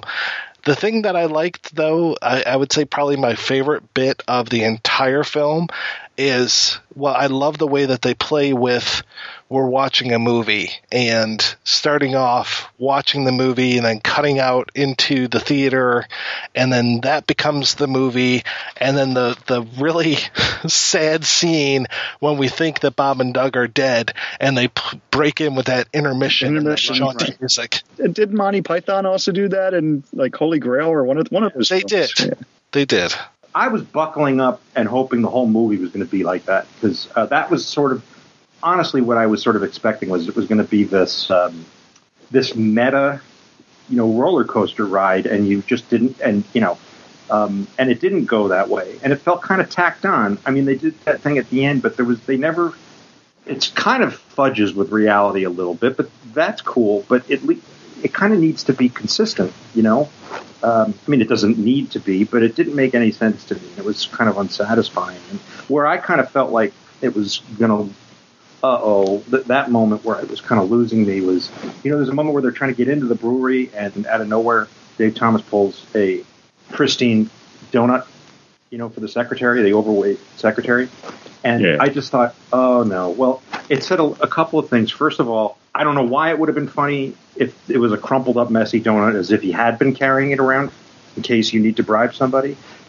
But because it wasn't, I just thought, oh, we're in kind of a cartoon reality, which means they're going to be perfectly safe, and um, and the bad guys are we're also kind of goofballs, you know. Um, and which means there's no real consequence, there's no real danger. So if you're not, a, which means the jokes, it's just going to be a movie about jokes, and so the jokes are like airplane, where there's no, you know, nothing bad is going to happen. So it has to just be jokes, and that was where it kind of left me. And I, I wondered if it was just a matter of taste, you know, that I, I like Cheech. I never really got it for Cheech and Chong, other than the records a couple of times. But I wasn't a big fan of the movies, but I was never, you know, a pothead, and I drank beer certainly, but but not so much that I would would call myself Canadian. And uh, I never went Canadian. I'm not a Canadian. So I, I wonder if I was just fell through the cracks audience wise because uh, that happened pretty early on. And I'm usually not a stickler. If something's funny, it's funny. But I was trying to figure out why it wasn't to me. And that was that was the moment where I went, uh oh. That donut was a jelly. Well, that's funny. I really I can't defend this movie. I mean, I, I totally see everything that you're But saying. why should you have to if you enjoy? If that's what I said about that movie Head. Like, I I could explain to you why it's a bad movie. I, I think I could probably teach a course on why it's a bad movie, and I love it, and it's it's unwatchable. So I, I love it too. I watch it all the time. yeah, me too. Isn't that- that's great. Oh my God, you guys are my best friends. I found you. yeah, we we are all on board when it comes to to head. Yeah, but do you know what I mean? Like, there, I'm sure you've spoken to people who, and I, I I listen, you know, to the podcast too. Like, uh, I, there are plenty of people who disagree, but who cares? If, and if something makes you laugh, like, uh, you know, there are comics who make me laugh who don't, you know, they're not and it's and it did become vogue for a long time to like not laugh at Jerry Lewis and sort of laugh at him. Never went there. Always thought I can do. He's he's complicated. He's like the Richard Nixon of comedy to me. He's dark, and there is that aspect, but he also just makes me laugh, like the early stuff. And who I don't want somebody to explain to me why they, he doesn't make me laugh. He does.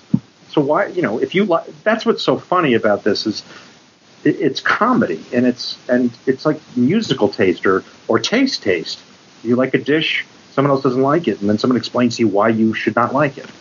I don't know. It's, like I, my opinions, I feel I can back my opinions up, but they're only my opinions.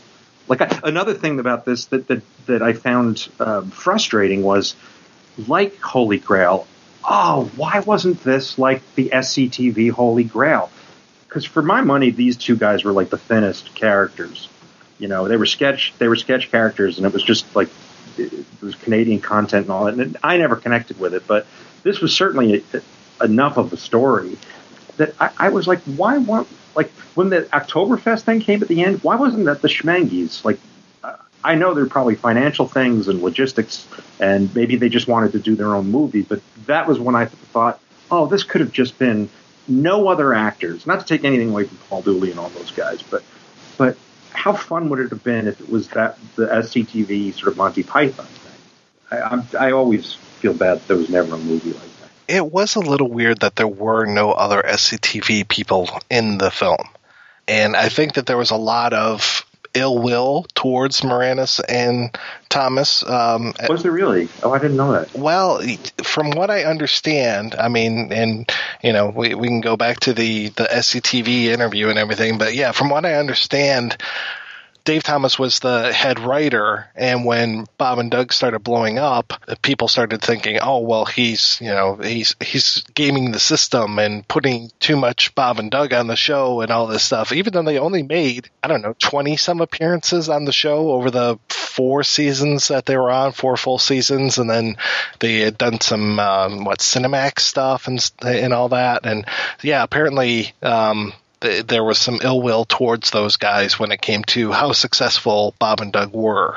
Oh, I can see that because yeah, you, you'd mentioned before, like um, uh, you know those those movie guys. Like I thought, oh, this is that's a natural when they sort of pull back and they're watching the movie. Like it, that makes perfect sense. That's too bad. You want the Beatles to get along. Skiz, do you have any favorite bits that you want to bring up? There's just so many lines. I mean, they're like I don't know whether the their speech is based on real Canadian slang or if they actually came up with these phrases. But you know, there's just a line that'll pop up here and there that I'll think that they came up with, but I don't know. You know, like oh, somebody horked our clothes. I mean. You know, is horked an actual Canadian slang word for stealing, or even the whole good day and calling each other a hoser and take off and all that? I I don't know whether that's genuine or if these guys with it, but they certainly use it really well. My favorite bit of the film doesn't even have anything to do with Bob and Doug. It's the trial, and when Paul Dooley is up on the stand and is talking about uh, the videotape evidence that they have of Bob and Doug knocking out Pam and um, uh, Mr. Green. and he does that line about And I'd like to point out that this uh, this tape has not been tampered with or edited in any way. Uh, it even has a, a time code on it, and and those are very difficult to fake. And this is 1983 that this comes out. In 1982 was the John DeLorean trial, which was all about the time code on the tape and everything. And it's like, so it, it's just it, that to me, even though I'm, I'm freaking 11 years old, I managed to get that joke. That's you funny know, and with, that's without the, one. reference. I think it's just so funny that Yeah. he'd offer that up. Just because I don't know what it is doesn't mean I'm lying. Like I said, it's funny because to me, Dooley is one of the funniest characters in here, and he just his, his timing is great. I, great I in would the have movie. There, every every performance was was good in the movie. I thought. I would have paid to have seen just a movie of of Dooley and Von Sydow, you know, just the whole time. Yeah. and I love Von Sydow kind of cloistered in his little thing and controlling everybody from in there. And I, I've been working on a compilation, um, just a written one so far, of the many deaths of Max von Sydow. That's a great and, idea. Uh, the the death in here is pretty good Yeah. with uh, with the light bulb somehow turning into The laser map and- lights. Yes, that old song burning through his body. Yeah. All right, so uh, let's take a break and play another interview. We're going to play an interview with Strange Brew screenwriter Steve De Jarnatt. You listen to this, okay? You'll find out who our sponsor is. You don't even know anything about the radio business, do you? Take off. I arranged everything. I I arranged it all with our sponsors, and You're- you you were in the John while I did that. Oh, take off. You're Yeah, lying. for He's about- lying, everybody. For about an hour. I We'll- ask you, the we'll be right back. What does someone do in the John for an hour? Huh? Take off. Hi, I'm Mark. And you know what? I'm Mike. And we're the host of the Hollywood Upside Down podcast. We are the only podcast that looks at the films of Fred Olen Ray and Jim Wynorski exclusively on a year by year basis. Every episode, we present the news surrounding the world of these two legendary filmmakers. And we also try to speak with the many people involved with the films we discuss. Speaking of films, we generally talk about three to four films per episode by reviewing and rating them. If you want to find out what those films are, visit our website at hollywoodupsidedown.wordpress.com. You can download our show via iTunes, Stitcher Smart Radio, by searching for Hollywood Upside Down. So if you're a fan of B movies, and you know you are, you wouldn't be listening to us. Chances are you've seen some of the films of Fred Olen Ray and Jim Wynorski. So why don't you join us from episode to episode and relive some of those favorite movie moments? The moments you'll hear on the Hollywood Upside Down podcast. Honestly, the real reason we watch these films is we love watching boobs. We sure do. Lots of large, small, flappy, flapjacky. No, Mike. No, no, no. Very well endowed, boisterous, giant, jiggly boobs. Those two. Yes. One dark and stormy night in the mid 80s, Joe Bob Briggs, Harlan Ellison, and the ghost of El Santo pulled a train on Elvira while Siskel and Ebert sobbingly masturbated in the corner. From that union arose the greatest movie critic and luchador that ever lived. But we're not going to talk about him. He's kind of a dick. Instead, we're going to talk about me, El Goro, the stuttering movie fan and host of the Talk Without Rhythm podcast. Every week on Talk Without Rhythm, I discuss two to three movies tangentially tied together by a theme. I cover action, And the most complete fighter in the world. Sci fi, Open the pod bay doors, Hal. I'm sorry, Dave. I'm afraid I can't do that. horror, Oh, no tears, please. It's a waste of good suffering. and the continuing adventures of James Spader, sexual deviant. You're not worried that I'm going to fuck you, are you? I'm not interested in that, not in the least. Now pull up your skirt. So check me out at tworpodcast.blogspot.com, drunkenzombie.com, or subscribe on iTunes. Talk Without Rhythm, the only podcast that will not attract the world. Adios. He's perforating that dude. Perfor. I don't ever want to hear you say he's perforating that dude ever again. Perforate dudes on your own time. Okay, what are you selling? She's like, I'm selling magazine subscriptions. I'm like, no, I'm good. I don't want to buy any magazines. She's like, okay. So she reaches down in her cleavage and pulls out a joint, and she's like, "Want to celebrate 420?" And I'm like, "Yes, I do." Blumpkin head, you just don't want to see through his eyes when he's doing No. it. It's just not good. I was gonna See say it in 3D. that'll buy you one heck of a Blumpkin. We just, as soon as we announced the title, Dave was just like, "Oh, Blumpkin head." I'm like, "Yeah, I'm sure we'll be making fun of it." That New Jersey hooker gave me a Blumpkin and a scorching case of genital warts for only three dollars and sixty-two cents. wow, That's a pretty good deal. Zombie! Drunken Zombie, lowering standards across the nation every fucking show. And remember, if you're looking for high class podcast quality, head over to drunkenzombie.com. Massive. Good day, I'm Bob McKenzie. This is my brother Doug. How's eh? it going, eh? And welcome to our beer commercial. Guess why we're doing it, eh? We have uh, uh, beautiful women in highbrow sports. You wrote that on your Take hand? off, yeah. You moron. I did not. Come on, you gotta really drill it, eh?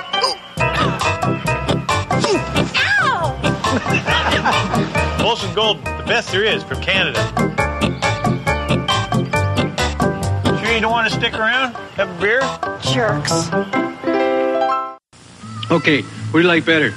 Take in, take out, eat in, or take out or eat in? What do you like better? I prefer to go, eat in, and then take out. I like to call up, tell them I'm going to take it out, and then get there and eat it in, because then it's a surprise.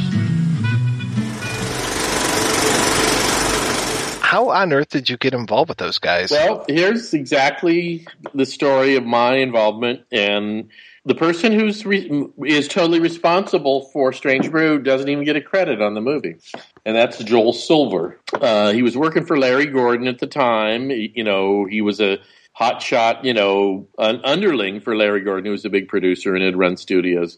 And the McKenzie Brothers thing, you know, you know the history of that, right? They had to do two minutes of Canadian programming, so they did that. And it was like, you know, there's got to be a Bob and Doug movie. There's got to be a Bob and Doug movie. And there was some deadline, like, you know, well, if you can get M, you know, maybe there wasn't a deadline yet. I can't remember. But mainly the deal was John Belushi had just died.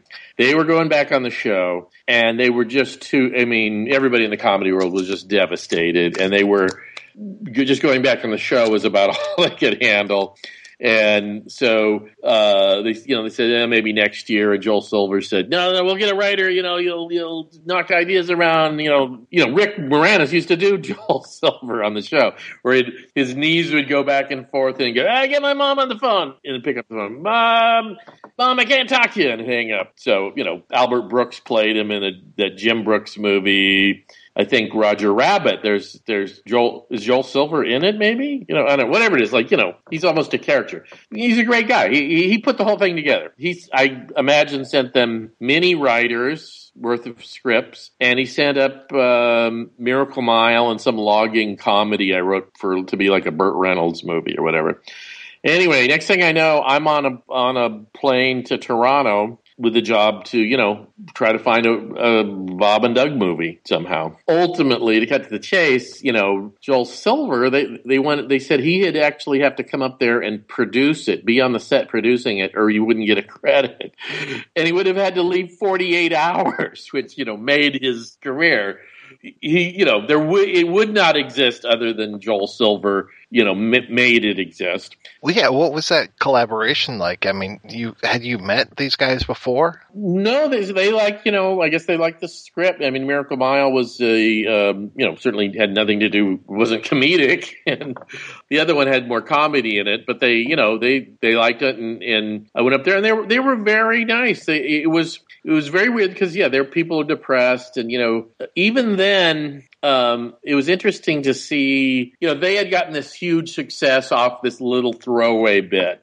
And so I guess, you know, there was a little bit of like the fact, you know, whatever it was, they weren't getting along with everybody else on the thing. I think John Candy was their buddy and he, he was already sort of leaving to do movies.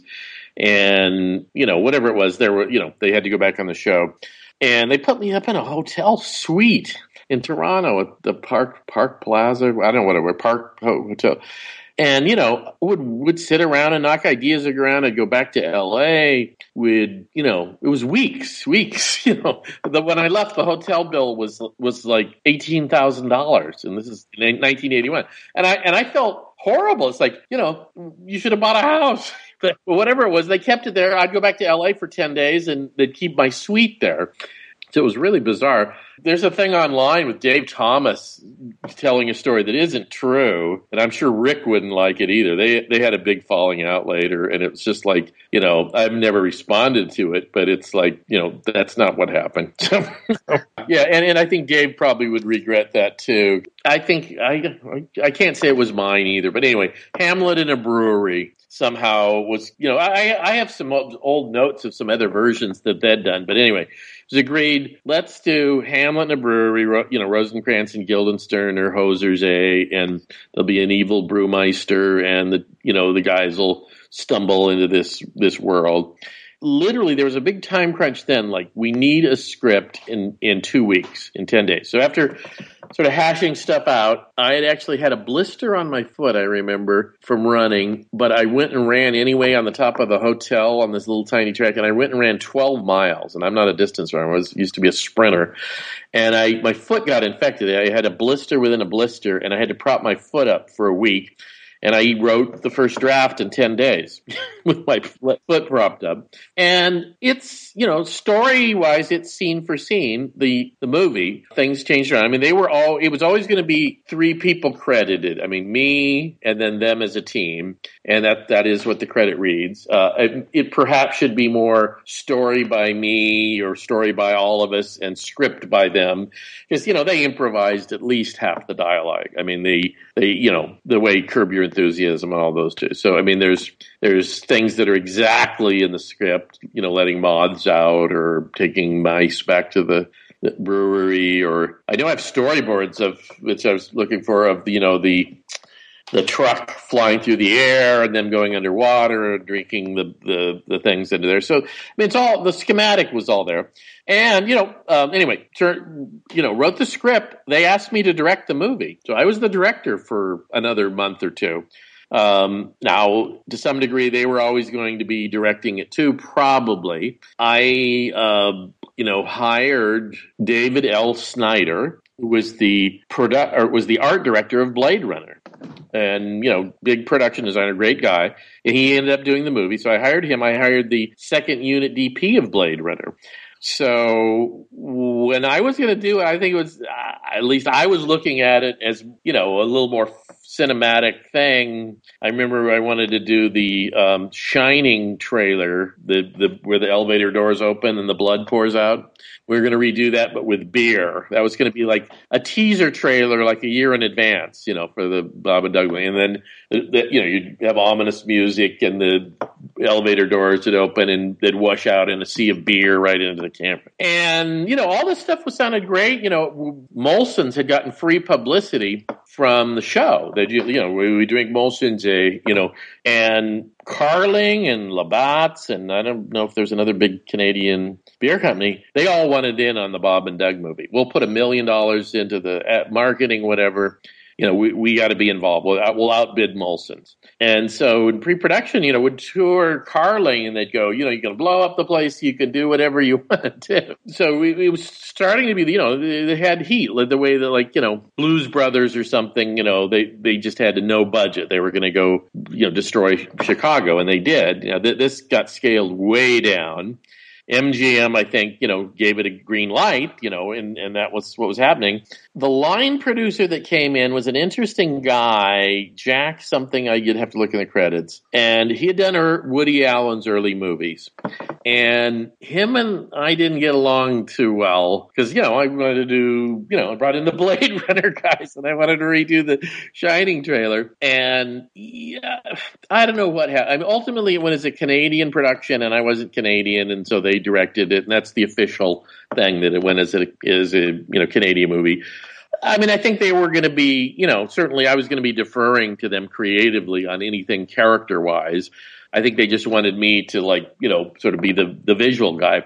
But this guy and I didn't get along, and he he kept his mantra was er, Woody's early movies looked like shit. It's a comedy. It doesn't matter what it looks like. This has got to be cheap.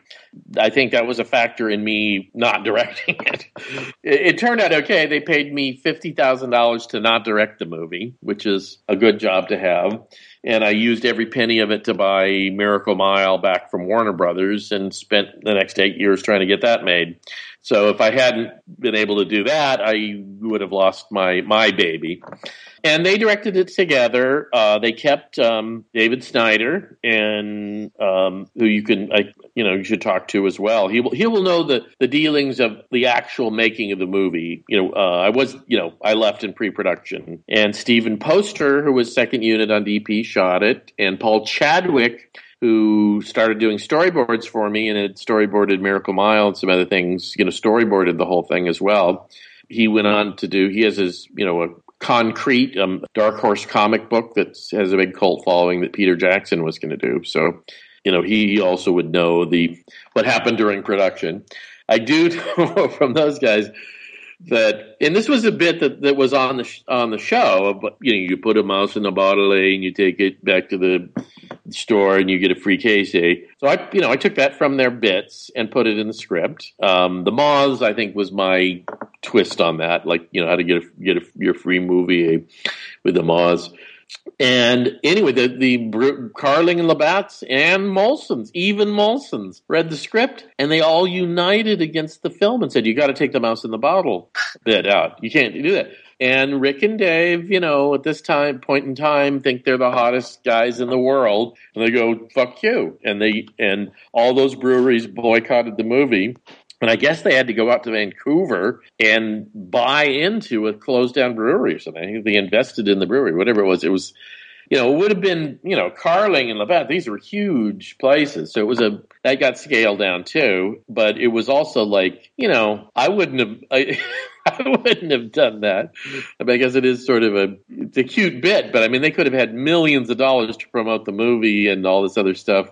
But you know, we're keeping that bit in there, so that happened after me. Were you um, around at all when the casting was going on? Uh, yeah, I remember we cast in L.A. And think I think most of them they ended up doing most of the casting in using Canadians, but we we had sessions at MGM. Meg Liberman was the casting woman, and I re- I do remember the the what was her name? She's a Facebook friend of mine. She was the casting assistant. It was just a sweetheart, and she ended up marrying Harold Ramis. You know, when they were together, he recently passed away. You know, who was you know a total comedy gene. Erica Mann was her name, and then I guess Erica Ramis. Lots of people came in. Um, Annie Potts, I remember. I thought I think that's who I thought was you know who was in Ghostbusters. Ironically, was I think who I liked for the princess or whatever. Maybe she was still old, but and you know Joel Silver was still involved. You know, so I think it wasn't until they started shooting. You know, they decided Steve's going to try to spend too much money making it look like something. Joel's got to leave 48 hours and come up here and be on the set. And he wisely did not do that. But man, they, for them not to give him a credit is absurd. They would, the movie would not exist without him. There would never have been a Bob and maybe the next year. I don't know. What I heard is is they you know shooting it. I think they got along okay. You know, they, I mean they, they were best friends and you know collaborators. But then Rick went off to do Streets of Fire that Joel produced and some other stuff. And I think Dave sort of was left to do, you know, the heavy lifting in post production. I don't know what happened between them, but I I was told that you know there was some resentment or something. Um, I mean, they patched it up because years later they were going to do a sequel. But and yeah, I know online somewhere uh, Dave goes off about how oh we got this script, but it was no good, so we just did this thing. No, I mean I you know they didn't ask me to direct the movie because I wrote a script and they threw it out. I mean we were doing Hamlet in a brewery and I storyboarded and I hired you know the the people. And yes the dialogue is is their improvs you know essentially. But you know I, I looked through it once and it was like you know 75 80% of scene scene for scene exactly what's in the script. So and it was always just going to be the you know the, the jumping off point of them doing stuff. Yeah, I read one draft of the script. I think it was like from May of '82, and definitely it has all the pieces and everything. But yeah, the dialogue is different, and the um, the princess character very different in that one. It felt like. Yeah, you know, I, I was trying to find them around here. I, I mean, I have a couple drafts, and and that's you know par for the course. I mean, any movie that makes it to a theater in Hollywood usually has about fifteen to twenty writers on it, and you know, luckily I, I had a con, you know, by doing the the first draft, you know, and having two thirds at least of the story be you know in that draft. Uh, you know, you can't arbitrate against it or, or, you know, whatever. You know, I mean, knowing them of you know, at that time of them, you know, not giving Joel Silver a credit, I don't know that they would have tried to to do that to me. But you know, they, you know, I had a contract. Whatever it was, I remember seeing the movie and I was very, uh, you know, whatever it is, I I was not, I was underwhelmed when I first saw it, and then I learned to appreciate it later. The the sublime silliness of it, but it didn't do, you know, it didn't do any box office in the states. It it came and went. Now, would that have been your first directing credit? Yeah, I mean, I, I made a short black and white detective movie called Tarzana, 35 black and white, dropped out of the AFI in the late 70s when I was 12 and um, or nine. I can't remember. Don't don't. Wikipedia has my age wrong. I don't, and I'm not going to try to correct it. But um, and I turned down uh, a whole bunch of features. It was it you know, had Eddie Constantine in it and Timothy Carey from Paths of Glory and the Killing and you know, I got to be back then. You could milk it a lot longer. I got to be, you know, a hot young director who didn't, who just turned down stuff, and and so I was get, got ready to make Strange Brew. Almost did that. I was going to do a Hell's Angels movie where I discovered Mickey Rourke, and you know, a lot, a lot of these projects that you get ready to do, and then I finally ended up doing Cherry, which you know was a you know, I don't know. Now, now it has a cult following, but at the time it didn't do my career any good. I don't know if I've seen Tarzana or not, but I know that I've seen a scene with Timothy Carey and Michael Gwynne together. Yeah, that's uh, Romeo Carey has that's the outtake, and Romeo's going to try to. I mean, he'll uh, the outtake he plays at Timothy Carey retrospectives, and it's it's a bizarre you know, it exists because I didn't I say cut, and I should have. Tim used up all the film. We shot. We thought we were shooting for you know seven days or something. We shot for two three days and ran out of film because Tim used up all the film. But it's an amazing improv, weird, bizarre outtake. But the film is, you know, looks like it's a Raymond Chandler thing. It's 33 minutes. It looks, we had, you know, three different DPs and four different shoots, but it's, you know, it's a good little noir piece. It used to play a lot in noir festivals, and I'm, I got to get it back out there. You know, it's a little problematic. I, I think I did clear the music, but it's stock music from old TV shows and stuff like that. So, um, it's hard to, to sell. I give it away. You know, used to play a lot, and then there's a guy uh, who has a theater in Toronto, Rue Perea or something. He's a he wants to play um, Miracle. I mean, no, he wants to play a bunch of stuff. I need to get out there. I, I, I actually uh, Romeo Carey found a bunch of other footage that the lab was throwing out. I mean, this is a lo- long time has passed, and so I don't want to just put it on on YouTube because you know people just dupe that and do bad quality. So you know, same thing with the outtake. Where um, you know, don't really want to put that on you, um, there either. You know, so somehow between us, we're going to do something with it, and then the relatives of, of an old girlfriend who put up the money. You know, I, I mean, it's just sort of you know, it's just sort of a mess. So I don't know if it'll ever come out, but it could certainly play a film festival or a screening here or there, and used to do that regularly, you know, in the early in the eighties. But yeah, Michael C. Gwynne is so interesting, really good. He really makes it work. Um, Eddie Constantine from Alphaville, you know, was in it briefly, and Tim Tim's got a big part. But and you know, I ran in. I I think I ran into Dave and and Rick later on, a few years later, and and you know, at least at least Rick, as I remember, was like, you know, it was all like, oh, you know, did you? We should have had you. Then then we could be mad at you and not each other or whatever. Whatever it was, it probably would have. I think I, I think I even told him it's like, geez, you guys need me because being a first time director too, nobody who's a first time director should have done that. It should have been an experienced hack who could deliver it and let them do their creative thing within the budget. So, I mean, I know I wouldn't have been good either, actually. Well, it seems like you kind of surrounded yourself or would have surrounded yourself with some really talented people when it came to that. Well, that's why it does look. David did, Snyder's great. I mean, he, he did, you know, look up his credits. David L. Snyder. He really is responsible for building most of the stuff on Blade Runner. I mean, Ridley's a designer, so it's Ridley's head and uh, the credited production designer was gone.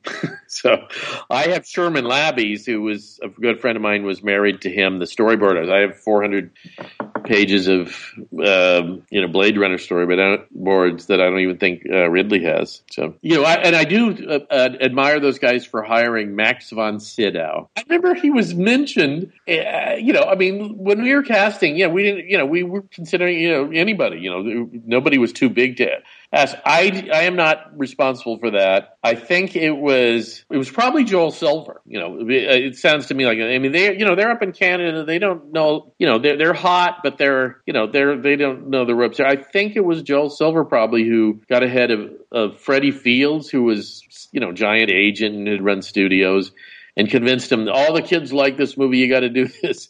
And I guess when he showed up you know, first time directors, and you're he's doing Brewmeister Smith with buck teeth. I mean, I don't know. You'd have to ask. I can put you in touch with Paul Chadwick and hopefully David Snyder. And they can tell you what happened on the set.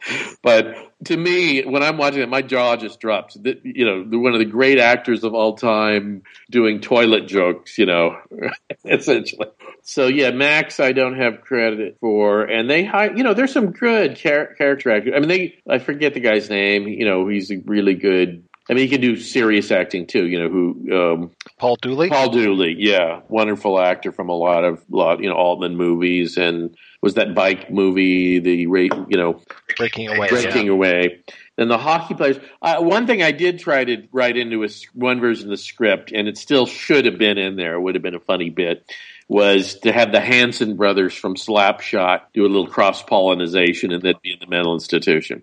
So, so they'd be out there playing, and I'd be, oh no, the Hansons. That would have been awesome. Yeah, wouldn't that have been great? You know, so and the other thing I remember I wrote it into the movie because and they were supposed to give me a free one was was a McLeyvier, the keyboard thing they're playing, which was the Canadian version of a synclavier that, you know, had done the music for uh tubular bells and you know a lot of really sophisticated you know they cost three hundred thousand dollars and I actually had one recently to try to refurbish it. I collect a lot of vintage recording gear.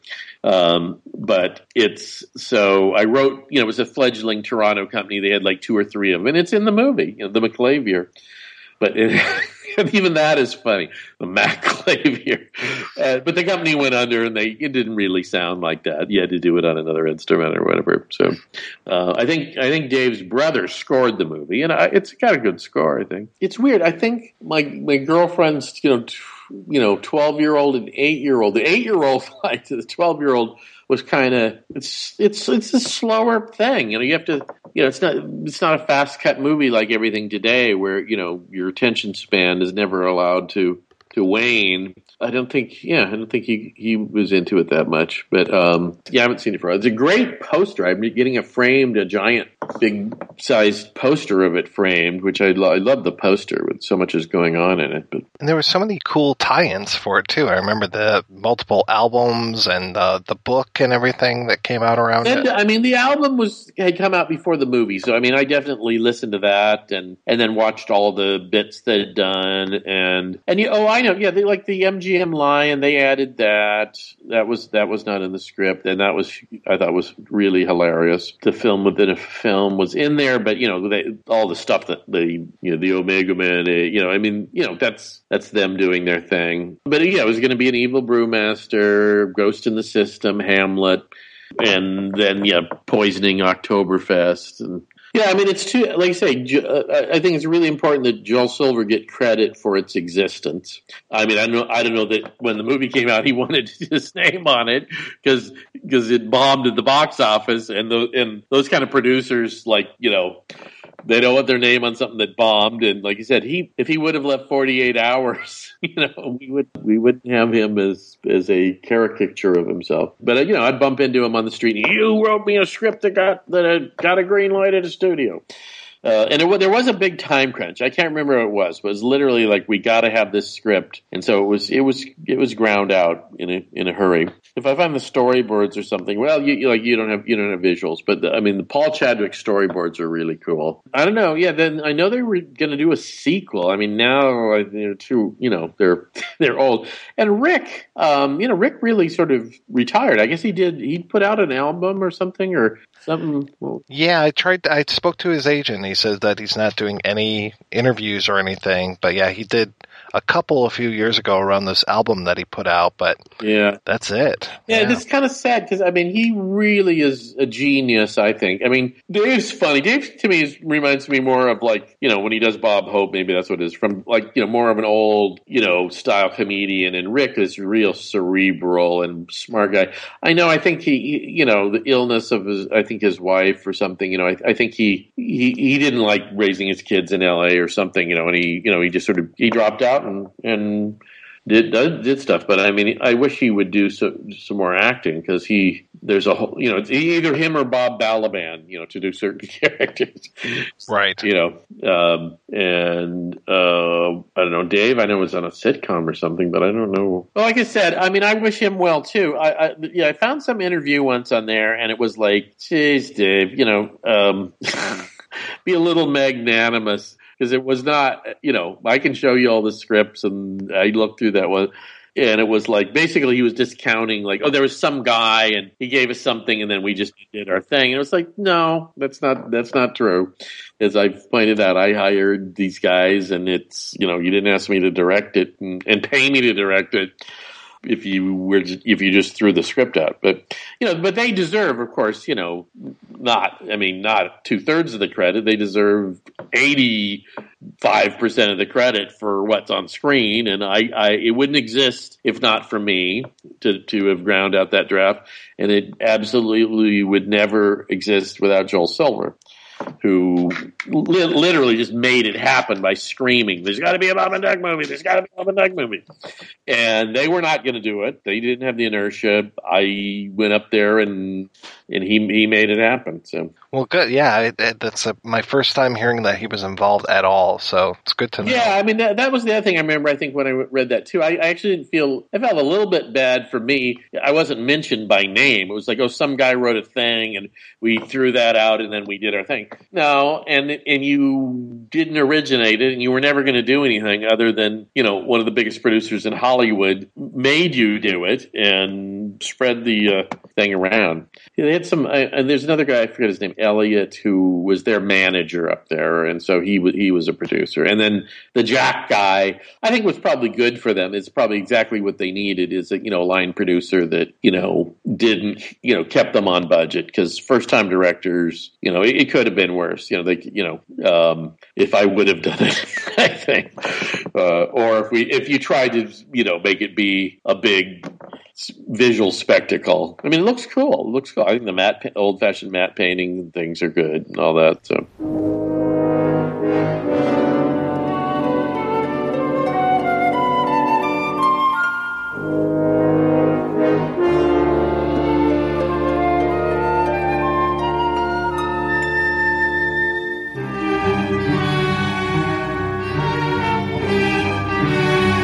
Excuse me. Yeah. I know you're busy listening to music.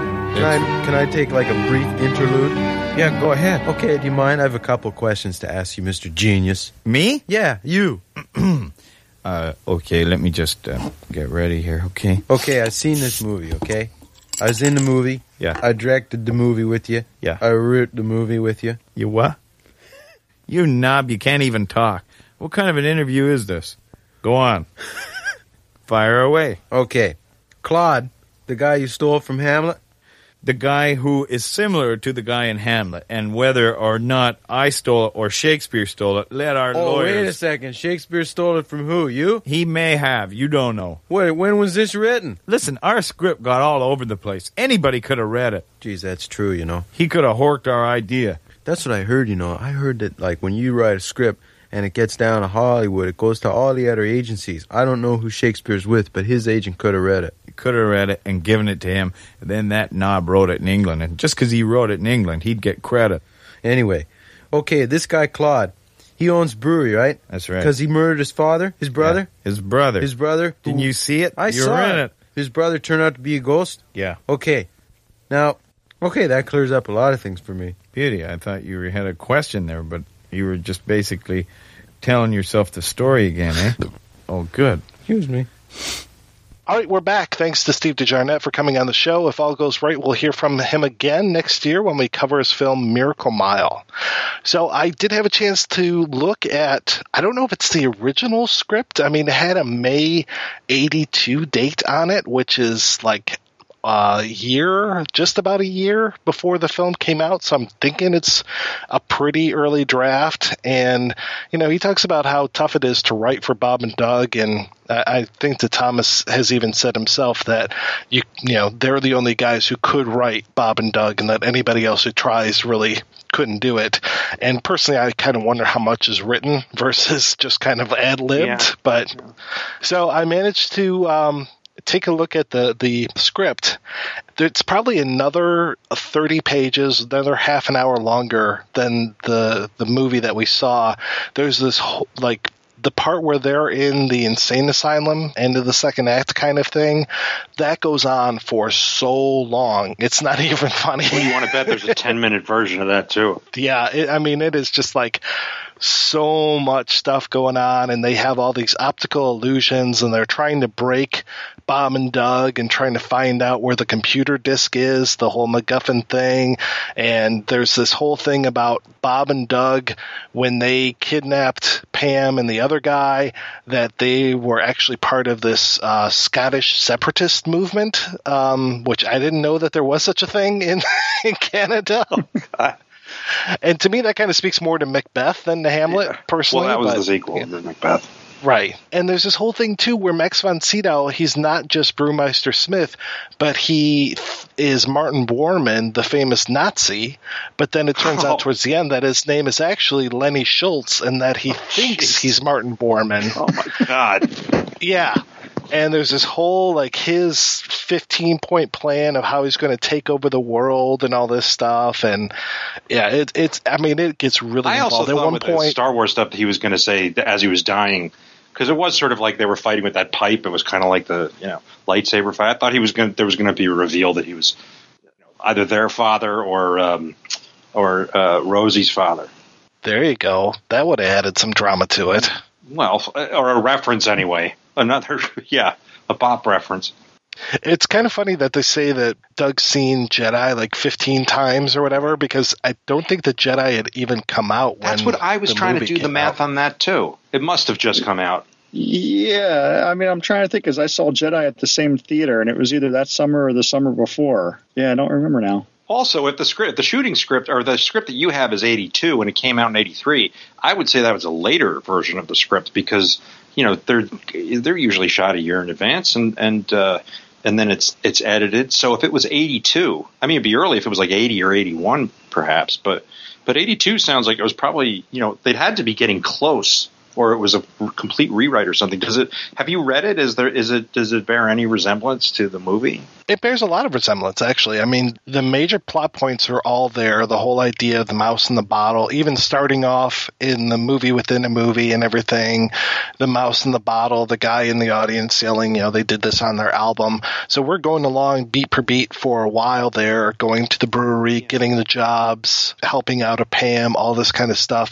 It's really just kind of the details, and it's definitely the dialogue. The dialogue between Bob and Doug is completely different, and the way that Pam is portrayed, she's a lot different as well. She's very self-centered in this one, and she's at at the beginning she's just constantly talking about her weight and how she doesn't uh, drink beer because it's going to you know ruin her figure and all this kind of stuff. And when she meets uh, Rosie, who in this one is called Boom Boom, when she meets Rosie, she doesn't recognize him as being a hockey player, says that she never watched hockey.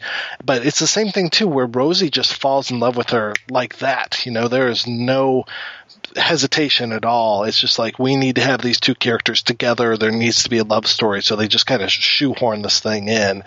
But yeah, as far as the major plot points, at the end, of course, is very different. There's Hosehead does not fly off to Oktoberfest and kind of save the day. That is, is is just not there. Hosehead is really not in the the film that much in the script, I should say that much. So there are some differences. And I was just looking. Uh, apparently. Jedi would have been out for about three months before this because this came out August 26, 1983, and I think Je- Jedi came out in June. Might have been May. It, there's no intermission break in the script, but there is kind of what you were talking about, Craig, that playing with reality. There's a little bit more of that. Just at one point when they're in the insane asylum, they make a wrong turn and they end up in the lobby of the theater. Right. And they get some popcorn. Yeah. And then they go back into the theater, uh, go back into the movie. And then when they get back to that place, it's a, a solid wall. There's no escape. But then these two, and I shit you not, these two caber tossers are there, part of the Scottish separatist movement, and they toss these cabers at the insane asylum, and they catch fire, and they have one of them, this burning caber, land in the the uh, the theater lobby and uh, uh, crush the popcorn machine, and it's on fire. There's no peeing on the fire. That whole part doesn't happen, so it's it's kind of an odd thing. In fact, all three Pam, Bob and Doug get stuck in that uh, tank where all the beer is coming in. Another Star Wars thing, yeah. And for some reason, Pam is getting really drunk and really horny at this point and basically invites the boys to have sex with her. And the movie ends with Rosie and Pam and these seven oh babies, and they all have toques on. A little bit different of an Yeah, ending. tad, tad different. The only other note that I had for myself was that, well, actually, I have two. One of them is that the whole plot that Martin Bormann has is that the beer will make anyone sterile who doesn't have the right DNA to have Aryan babies. So, kind of much more of a three the hard way type plot. Yeah, that's that's tough. If that doesn't work, that's tough to come back from. Yeah, that's not a big laugh line for me, you know. And the other one is that in the psycho ward, there's this whole subplot with these nymphomaniacs in the women's ward that we never see, of course, in the other one, and that these nymphomaniacs attack this guy whose name is Dr. Fuller, and of course he would be played by Sam Fuller in the film. And uh, there was a note that it was, you know, it even says straight out of Shock Corridor. So yeah, a little different there. So we are going to uh, play an interview with Dave Thomas, and I'm very curious um, how this is going to go. We're actually going to record this interview after we record the show, so I'm curious how this is going to be because, as you heard, De Jarnatt, he was kind of mad at um, Thomas for an interview that he did on the Kevin Pollak podcast or show or whatever you want to call that. We can uh, go ahead and play an interview with the co-writer and co-director of Strange Brew, Mr. Dave Thomas. We normally don't do theme months, but something about Shakespeare in September, we figure what the hey. From Titus, Tamora's speech. Dissemble all your griefs and discontents. You are but newly planted on your throne. Lest then the people and the patricians too, upon just survey, take Titus' part, and so supplant you for ingratitude, which Rome reputes to be a heinous sin. Yield Yielded our retreats, and then let me alone. I can go on, but I won't. I just love the cadence of it, you know, the sheer language and cadence of it. But there are phrases in Shakespeare that Hamlet lay over Horatio, if ever thou didst hold me in thy heart, absent thee from felicity a while, and in this harsh world draw thy breath in pain to tell my story. That's really beautiful. The language is, uh, I mean, I'm writing now. I, I'm writing all the time. I don't perform anymore. It's just boring. And I love the writing. I can't do that. I can't come anywhere near that. And I wish I could. I really do. Anyway, let's talk about what you want to talk about and not what I am raving about. So, were you into the theater when you were in? It, sounds like when you were in college. Was that your major, or was that something that you were doing on the side? I went to school with Marty Short and Eugene Levy and Ivan Reitman. We there was no theater courses at that school. It was engineering, philosophy, physics, no theater, no film. But the student union was very active, and they charged each undergraduate student, let's say, 25 or 40 bucks to be part of the student union. And there were like 8,000 undergrads, so that ended up being a lot of money. And they doled that out through the student council to people that came to them and said, "We want to do plays, or we like to start a radio station." Or we like. So there was an active radio station there in the student union building. There was a film board there where Ivan and Dan Goldberg and Eugene Levy and all those guys hung out. And Marty Short and I went to the student council and said we wanted to start a theater group because there was nothing there. When 19 year old kids are giving out money, they become real prudes about how they're doling it out. And they said, Yeah, well, so what kind of plays are you to do? We, really, we said, Well, we want to do popular plays, you know, The Odd Couple, things like that. And they said, We can't approve that. Uh, if you want to form McMaster, that was the name of the school, McMaster Shakespearean Players, we could, we could fund that. So it was like, I said, okay, fine, let's do McMaster Shakespearean Players. Give us the money to mount some plays. So they did. The first play we did was The Odd Couple. and and then we had to do a couple. We did The Tempest. I think we, uh, we did a couple of others. Um, I can't remember. Oh, we did Macbeth, which was a disaster. Probably, uh, yeah, I think The Tempest had Eugene was Caliban, Marty was Trinculo, the fool, and I was Stephano, the drunk butler. So we did do some Shakespearean plays, but it, but it wasn't really what we wanted to do. You know, we wanted to be in showbiz, real showbiz. The cast of the Godspell performance that you were in is legendary as far as how many amazing people were in that and how many of them came out of that, went into SCTV. Was that part of this same thing, or was that a later? Uh, no, that later was later. That was- but it was only uh t- two years after I graduated. I mean, uh, no, it started in Toronto, and they had opened a play, a Godspell in New York, and then they started, you know, branding it, taking it to other cities. And Toronto was the first city they came to other than New York. And the first Godspell there had Victor Garber as Jesus, Gilda Radner, Andrea Martin, Marty Short, Eugene Levy, and some other actors who didn't come on to be uh, didn't go on to be quite as famous. Um, and then there was a shuffle. Victor Garber left the show, and so Eugene moved up to the role of Jesus, and there was an opening, and I got Eugene's part. I auditioned.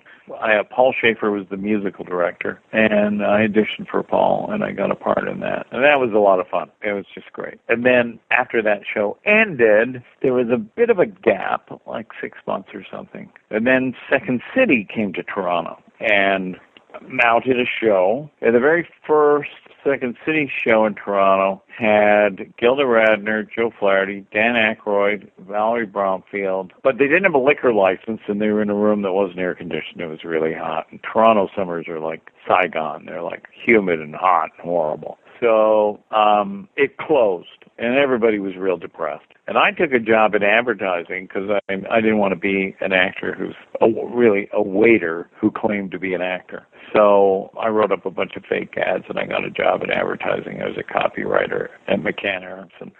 And um, and I did that for a couple of years. And Second City came back to Toronto, got a liquor license, and started up again.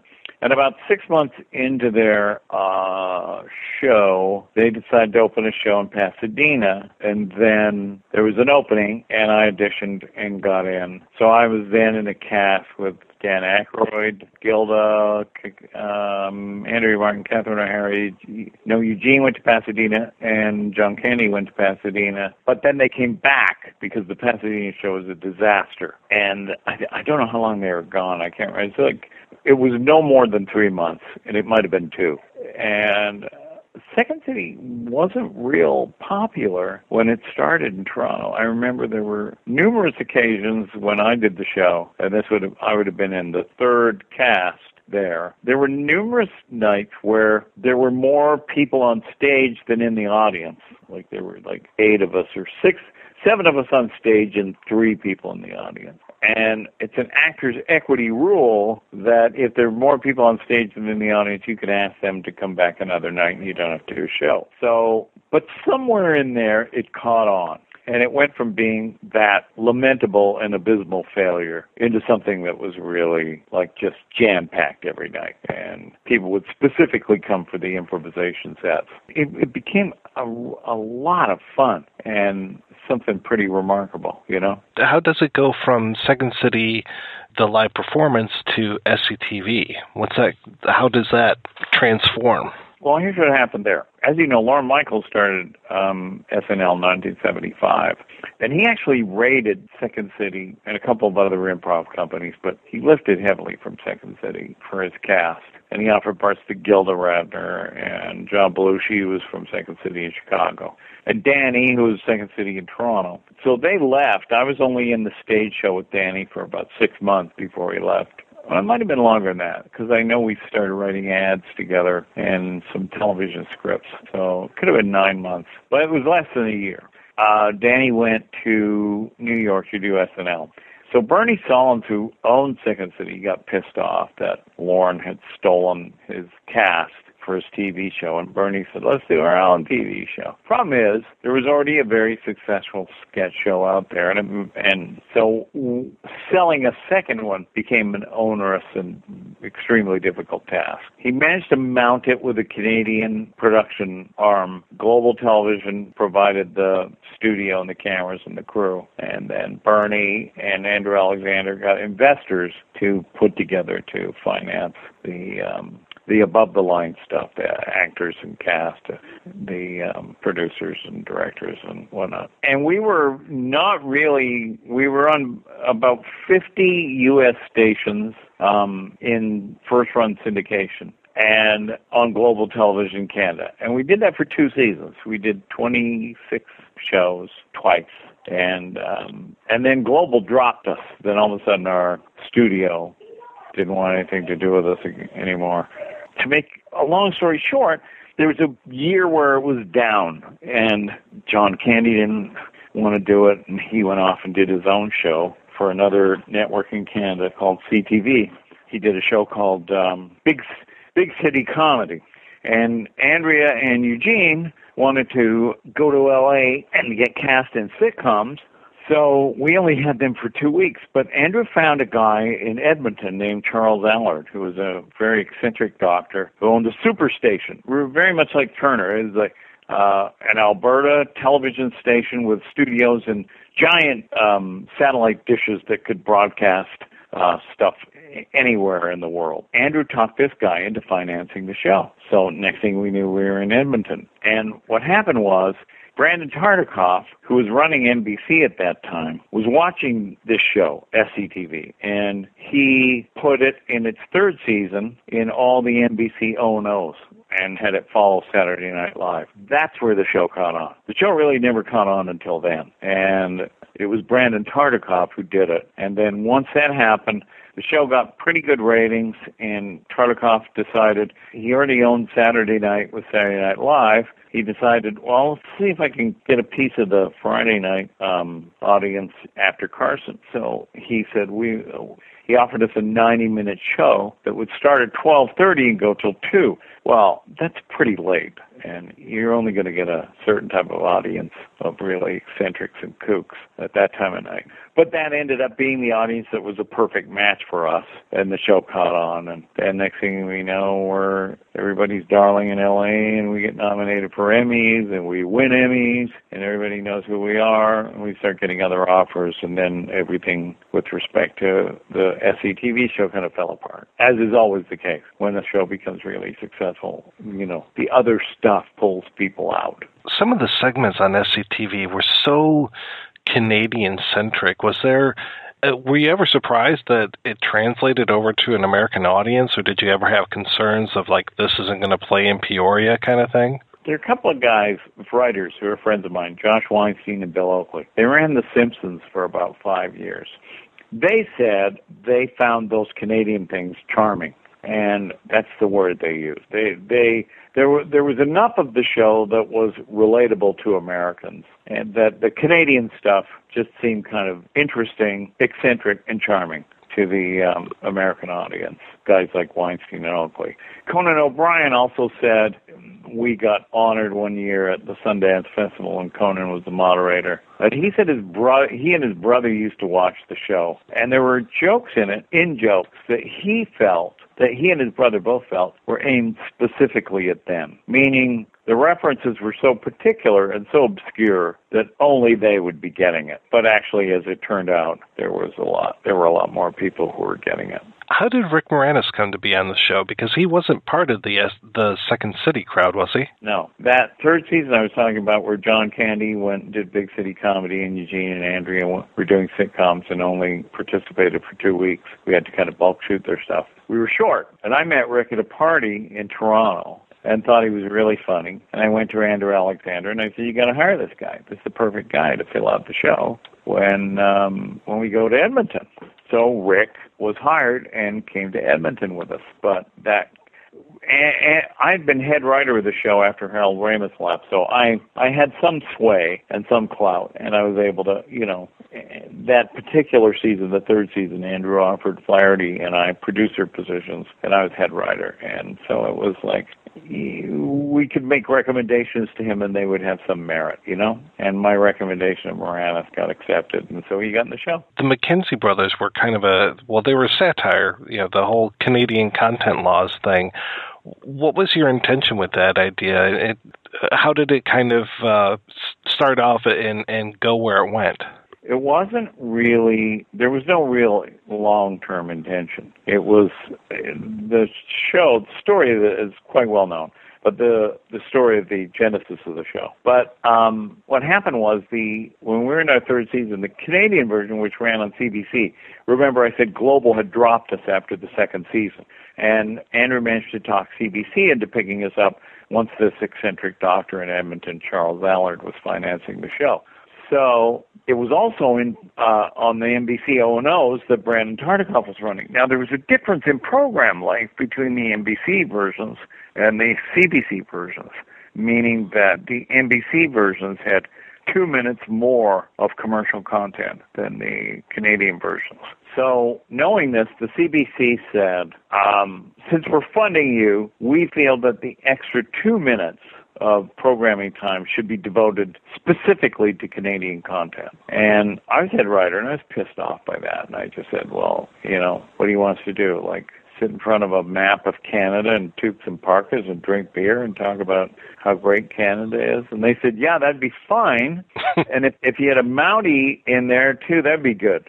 So if you look at those very early SCTV shows, we have a Mountie mug. You know, it's like a like a Bavarian beer mug, but it's a Mountie with a with a top. His hat comes off when you push the the little lever, so you can sip the the beer. That's how Bob and Doug were born, and and you know we Rick and I always thought the whole Canadian content thing was total bullshit, and so we mocked it mercilessly. And uh, but if you look at the Bob and Dougs, they started out with more of a uh, a bent on um, mocking Canadian content and ended up becoming um, much more generic, where we would create fictitious scenarios like, you know, um, how to get free beer, you know, put a mouse in a bottle, that kind of stuff. And um, and that was actually something I knew from my time in advertising because I'd been a a um, copywriter for McCann Erickson. And I ended up becoming head writer on the Coca-Cola account, and they would occasionally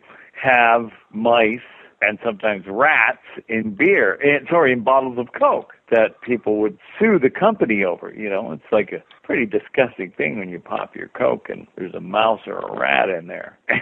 and they called them passengers. It was it was like it was like a you know an airline pilot saying, uh, "Ladies and gentlemen, we have a we have an airplane that might be in conflict with us." What they mean by that's a euphemism for we have a plane hurling towards us at 550 miles an hour that might crash into us. They use the term "might be in conflict." And so they used the term in the bottling industry of a passenger to describe a mouse or a rat. It's not the way we would normally think of a passenger, you know what I mean? We normally think that that's somebody on a train or somebody on an airplane and it's us, you know. That's where that particular one came from. We did a lot of Tim Hortons jokes and about the donut chain in Canada and things like that after we became bored with the Canadian content stuff. But all of those Bob and Dougs were improvised because they it was extra programming for the CBC and Rick and I didn't want to dignify it with having to take this to spend the time writing it. So we just sat in front of that set and we had the floor director count us in and we made it up for two minutes. They were all exactly two minutes long.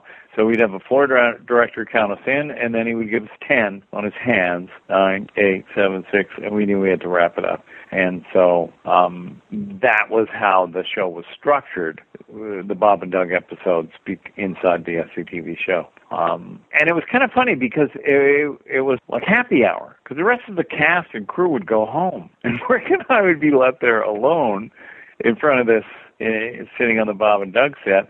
So we would crack real beers and actually, on more than one occasion, you know, uh, fired up a Coleman stove and made little back bacon sandwiches because we just thought, well, who the hell cares? It's just for the CBC, you know. So where did the McKenzies come from? Did you know anybody like these guys? Well, not specifically, but they were kind of generic characters.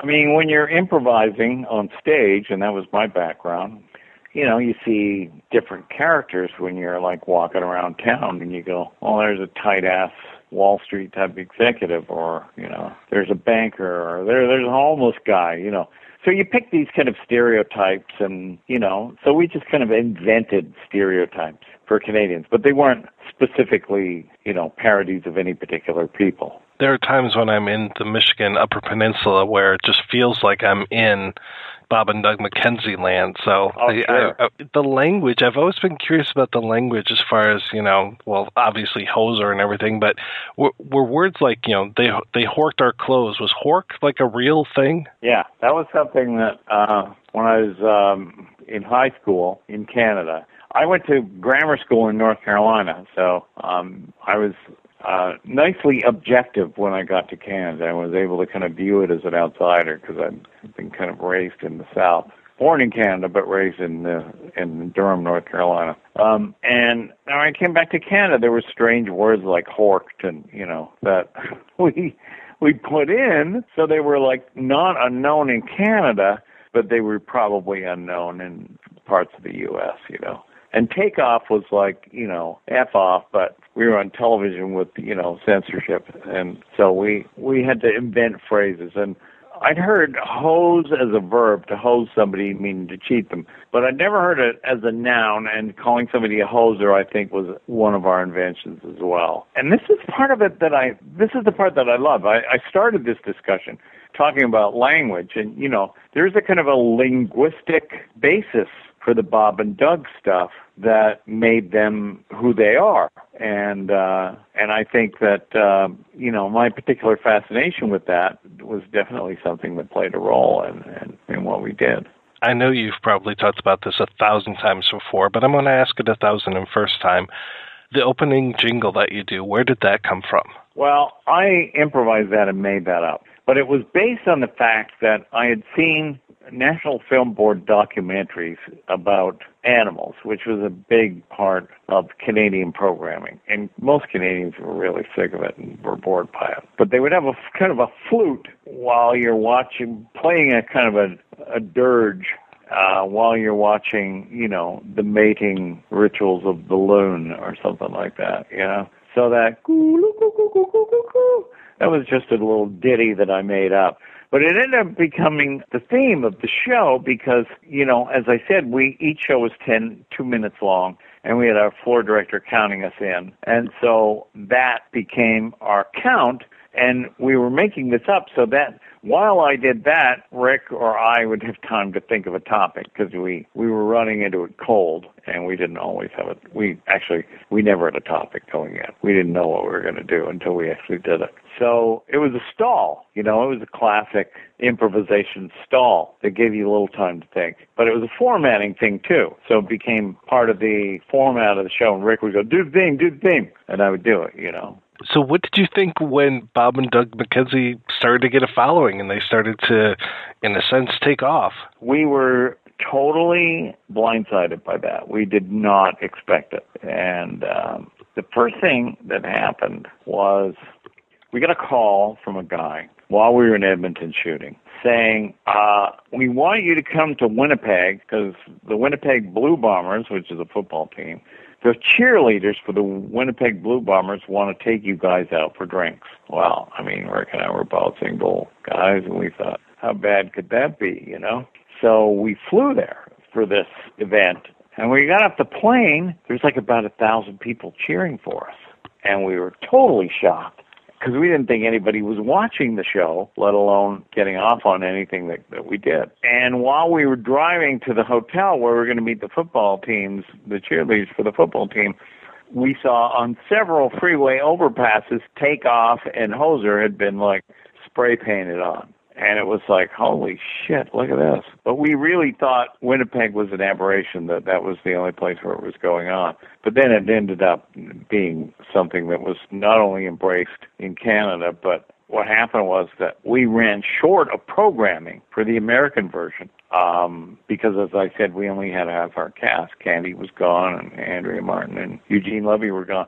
So we ended up having to put some of the Bob and Dougs into the American versions, and that was what sparked it. The Americans loved it. it caught on in the U.S. long before it caught on in Canada. And although our first indication of it was this incident in Winnipeg with the uh, Blue Bombers cheerleaders, it was going, it was already cooking in the U.S. and uh, we were just not aware of it. And next thing we know, we get an album deal offer, we get uh, Letterman and uh, Tonight Show, and it, it just turned into something that neither of us expected. So, how did the movie deal kind of come about from this? Was that just purely off of the popularity of the characters? I had an agent in the off seasons when SCTV wasn't going. I did some writing. I, I wrote a screenplay for Columbia. I wrote uh, a movie for Joel Silver. I wrote uh, Spies Like Us with Dan Aykroyd. Um, it ended up not getting. We wrote it at Universal, but it ended up going many years later to Warner Brothers. It was originally written for Dan and John Belushi but then it didn't happen and then later it went to Warner Brothers with Brian Grazer and then it became, you know, Spies Like Us with Dan and Chevy. So um I had an agent because I was selling these script ideas and I was with CAA and a guy um who was an agent at CAA at, at that time named Jack Rapke said he thought that he could um, pitch a movie idea if we wrote a script. Now, John Candy and, and Joe Flaherty were writing a script for Universal called Going Berserk. So it was a real frenetic comedy, and John and Joe were going to star in it. And so um, we we had a, we had sold our uh, a record deal, and the record deal was very lucrative, and we made a lot of money on that record. It went you know platinum, double platinum. It went sold so many copies, and and so uh, we took some of our record royalties. And uh, he, here's what we were going to write the script ourselves, but Andrew Alexander, the owner of Second City, and Brandon Tartikoff said, "You're exclusive to us, to uh, CBC and NBC, and so you can't write a script." But we weren't going to get stopped by that because John and Joe or had already finished their script. So um, we hired a, a screenwriter in LA to write Strange Brew. And it came back. It was just awful. It was just like nothing like Bob and Doug. And I remember when we read it, we were just appalled.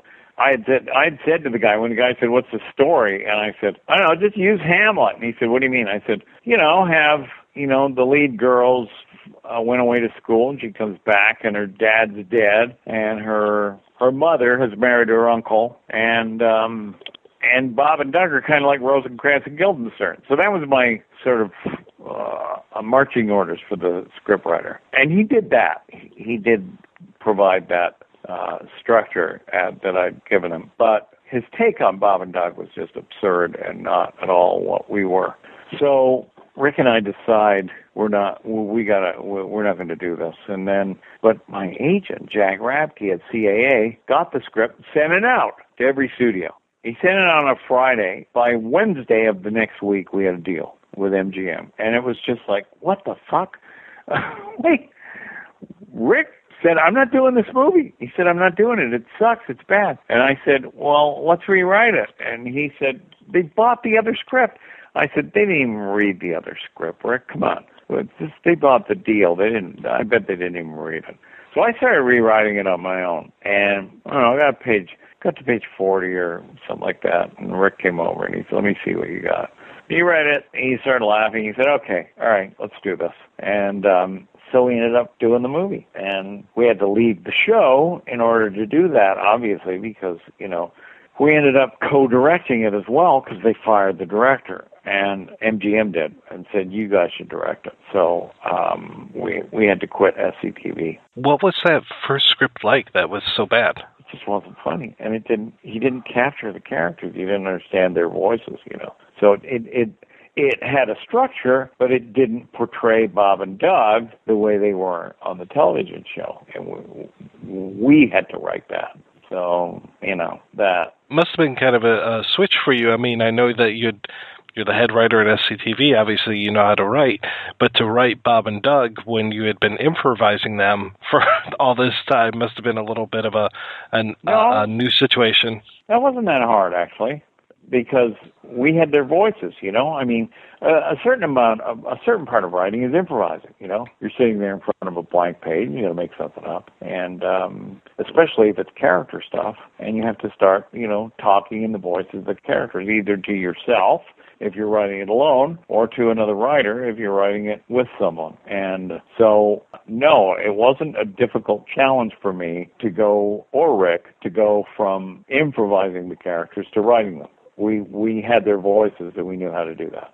But we had to keep what you know. We had we we hit production when we were about two thirds of the way through the script. So there was a lot of the sort of if you look at the script really carefully, you'll see you know it opens with Bob and Doug in a theater releasing moths. Originally it was bees, but the theater wouldn't let us release bees because they were afraid that they would sting, stay there, and then sting their real patrons. So it ended up being moths. But releasing moths in a movie to wreck our own movie, that that's quite different in the beginning than the later stuff with Brewmeister Smith with Max von Sydow. So you you can see if you look at it carefully how that movie was kind of cobbled together uh, with a rewrite, you know, more in the front part of the script than in the back part of the script. Now, I read one version of the script, and it was from, I think, May of 82. Mm-hmm. And yeah, very similar in some parts, but then a lot more at the um, the insane asylum, and a lot more. This whole thing with uh, Brewmeister Smith was actually um, Martin Bormann, but he thought he was Martin Bormann, but he was actually a former mental patient, Lenny Schultz. W- Was that your guys's, or is that I don't- first I- I draft? don't- or That's definitely not us, but I don't remember if that was uh, Steve De Jarnatt or not. You know, um, he was the other, he was the writer. I, I don't remember. Um, it could have been, but come on, Dave, it's only 32 years ago. Come on. you're right. I probably have advancing Alzheimer's. You know, I don't know what's wrong. So sad. Should be right there. Immediate recall. Yeah. How did you get Max von Sydow to be in the film? He he was my choice. Uh, I always wanted him because I was a huge fan. And we were in LA in Freddie Fields' office. He was the president of MGM, and we were talking about the film. And he said, "Who do you want to play Mac, uh, Brewmeister Smith?" And I said, "Max von Sydow." And he yells to his secretary, "You know, um, I need to get uh, Max von Sydow on the phone." He had done this soccer movie with Max von Sydow a few years before, so he knew him. So next thing I know, I'm talking to Max. Max is in Sweden, and Freddie Fields has him on the phone, and he says, uh, "Max, I got these guys, Dave Thomas and Rick Moranis, and they got this movie, and uh, they they wrote a part for you. They really want you to be in it. So I'm going to give the phone to Dave, and he's going to tell you what the movie's about." So I ran him through a quick summary of the movie, uh, specifically um, focusing on what his part would be. And there was just total silence as he listened, and I just rattled on and on and on. And finally, I got to the end, and I stopped, and, and there was a pause, and he says, "So, so it's a, it's a comedy then." And um, we found out later from talking to Max that he called his son, who was in the U.S., and said, I got this offer to do a movie with these guys, Bob and Doug McKenzie, and I've never heard of them. And his son said, "Oh, you should do it. They're they're hot right now. They, everybody loves those guys." So on the on the the say so of his son, Max did the movie. What was up with Paul Dooley's eyebrows in the film? What do you mean? That they were like thick, or that he moved them a lot? What do you mean? What was up with They are so thick. I've never seen his eyebrows that thick in a film before. I was not aware of him thickening his eyebrows. I think those were his real eyebrows. There was a scene in the movie where Max squeezes his head, squeezes Paul Dooley's head, and I had. I was doing impersonations of Max um, while we were doing the movie, and I used to do this when I was in high school, impersonate people, and then invariably I'd have a pe- bunch of people laughing, and then I'd suddenly look and there's like a wash of fear across their face, and the person I was impersonating was invariably behind me, and it was just like, oh God, caught. And that happened with Max, where I was impersonating him for the cast and crew, and suddenly he's behind me, and so but he was good natured about it, and he said to me, Why don't you do some of my off camera voices? So I did some of his off camera line for him so he could go home early, and that made him happy. But there was a, um, he heard me talking about this scene, and I I was doing his voice, and he overheard it. And when we got to the scene, he came to me and he said, "There was a there was a rhythm to what you're doing there. I I want you to do that for me. I want you to hear that." So I said, "Okay." So the scene where he grabs Paul Dooley by the head. Max is a big guy, and he has massive hands. And he says to Dooley while he's squeezing his head, "I could I could crush your head like a nut, but I won't because I need you. Now go to the loading dock." So there was a, a rhythm to that. I could crush your head like a nut, but I won't because I need you. I go to the loading. There's a rhythm, and Max heard me do that, and he wanted the rhythm, and when and he made me do it for him, and he went, "I guess that's fine." And then he did it exactly the way I did it. So I was giving this great actor a line reading, and I was so flattered. I could crush your head like a nut. But I won't. Because I need you. Now, go to the loading dock. It sounds like there was kind of a competition going on between you and the other guys from SCTV as far as they're working on the Going Berserk, you're working on the the Bob and Doug McKenzie movie. W- was there uh, a little bit of friendly competition going on? Oh yeah, I mean, well, the show was unpopular and a failure for its first three seasons, and then suddenly for it to catch on and people to start to get some visibility and be offered, you know, um, opportunities on other shows, it, it really it changed the playing field quite a bit. Uh, there was definitely a friendly competition going on. It wasn't. Um, we're all still good friends. Those of us who are alive. You know, God, it changes all the time. But um, uh, yeah, I mean, definitely a friendly competition. You had that one episode of SCTV where it kind of addressed this whole idea of Bob and Doug getting more popular. Was there some truth in that as far as uh, some of the animosity? That was Mike Short. That was Marty's brother. Marty's brother wrote. He he wrote the structure of that. Marty's brother was great. I brought him onto the show as a writer, and what I loved about Mike was that Mike Mike liked to do jokes about what was going on on the show, not just you know abstract pieces that aren't specifically related to the show. And and he liked to get people to the point of cringing, you know. So he did that with that particular episode, and you know, um, there was some pressure from um, NBC to do a, a show with that featured Bob and Doug Moore. So yeah, uh, that was born out of uh, two things: the pressure from the network and Mike Short's uncanny ability to um, get behind the scenes. Is that why there were no other SCTV folks in the uh, Strange Brew? No. The reason there was no other uh, SCTV folks in Strange Brew is because they were all shooting SCTV. We left the show to do it. And, you know, and there was a script, and there was really no specific parts for them. Sure, we could have tailor made any of the parts, the hockey player and, you know, the girl and anything, but they were not available. They were doing SCTV. We, we wouldn't have quit if we could have done both. If we could have done SCTV and the movie, we would have done both. But it was, it ended up becoming a scheduling impossibility, so we had to do, uh, we had to quit the show and do the movie going back to SCTV uh, uh, real quick, um, what was it like having Ralph Richardson and John Gielgud on the show? It was terrible. it was really terrible. Okay, we Andrew Alexander wanted guests, and they were in Toronto doing a play called No Man's Land. And so Andrew said um, he had talked to their manager or something and thought that he could get them for fifteen hundred bucks each. It's pretty cheap, and as it turns out, you can get British actors inexpensively because they don't get paid a lot when they do plays and television appearances at home in Britain. So we had the job of writing some sketches for them. And uh, Harold was on the show then, and Harold wrote a really funny piece, piece um, based on the conceit that uh, at that particular time, London Bridge had been bought by an American taken apart stone by stone and reassembled in Arizona. That's a real story. That actually happened. So, and London Bridge is in Arizona now. So Harold wrote a sketch for um, and Richardson called Stonehenge Estates, and the premise was that Stonehenge was sold to a Arizona businessman and disassembled from its site stone by stone and reassembled into in Arizona into condos for old people.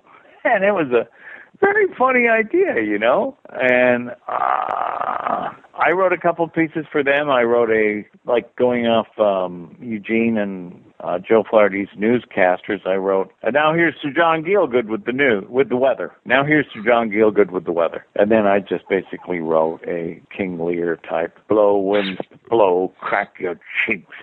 and it was just I thought that would have been really funny to see him do that, you know. So we go to their uh, uh, play, their backstage of their play with our sketch ideas. We had about half a dozen of them, and they were like that. I'm giving you representatives of what they were like, but but they were all like that, and I thought they were pretty funny.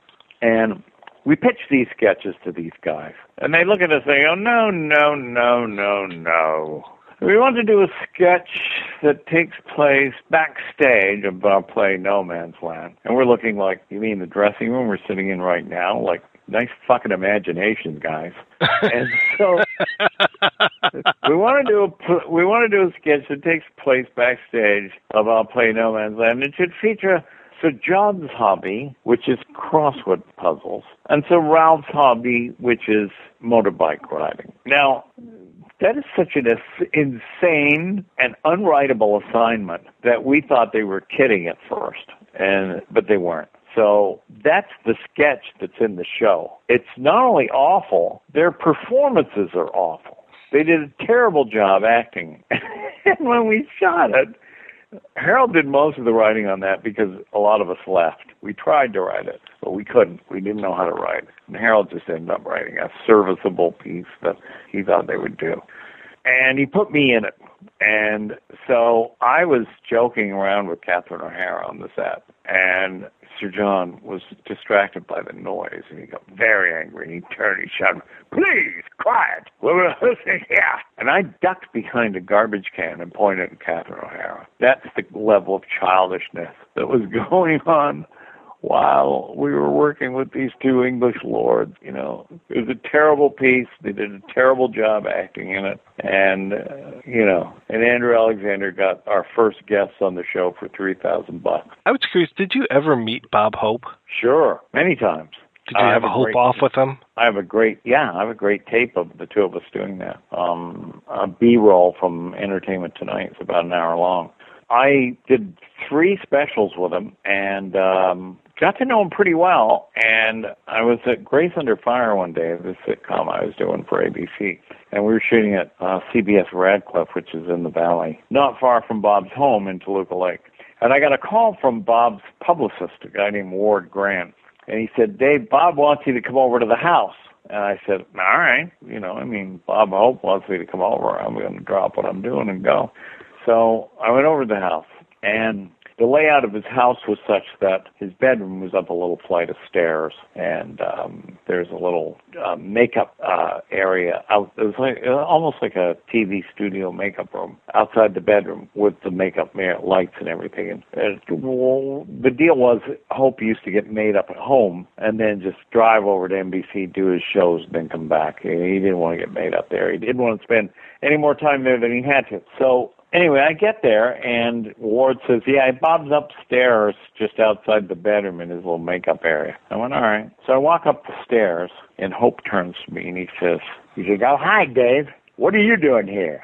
And I said, "Well, Ward said you wanted me to come over." And he looks at me and he goes, "Yeah. Well, what do you want?" And it was he was like 89 or 90 at this point, and I knew better than to get into it with an old guy where you know he goes, "What do you want?" And I go, "No, no." You said you wanted me to come over. Now you're saying what? What do you want? That makes no sense. So when he said, "What do you want?" I said, "I want to see that picture you got of General Patton pissing in the Rhine." I'd heard about this picture. It was a very famous photo. And Hope, the minute I said that, Bob just lit up. He was just like, he said, "You heard about that? Come here, I'll show you." And he walks me over. And outside his bedroom, he's got this double wall of photos of just him with presidents and all kinds of people. And he, and he says, he said there were three of these pictures, these Patton pictures, and the Patton family wanted them back. And and, and he said they got the other two. He said they wanted this one, and I and I never gave it to them. and I never will. And he he says he says here's the history. He said Patton said that he would cut a swath through Hitler's Europe and he would piss in his Rhine. And he said now I got the picture of him doing it. Look at this.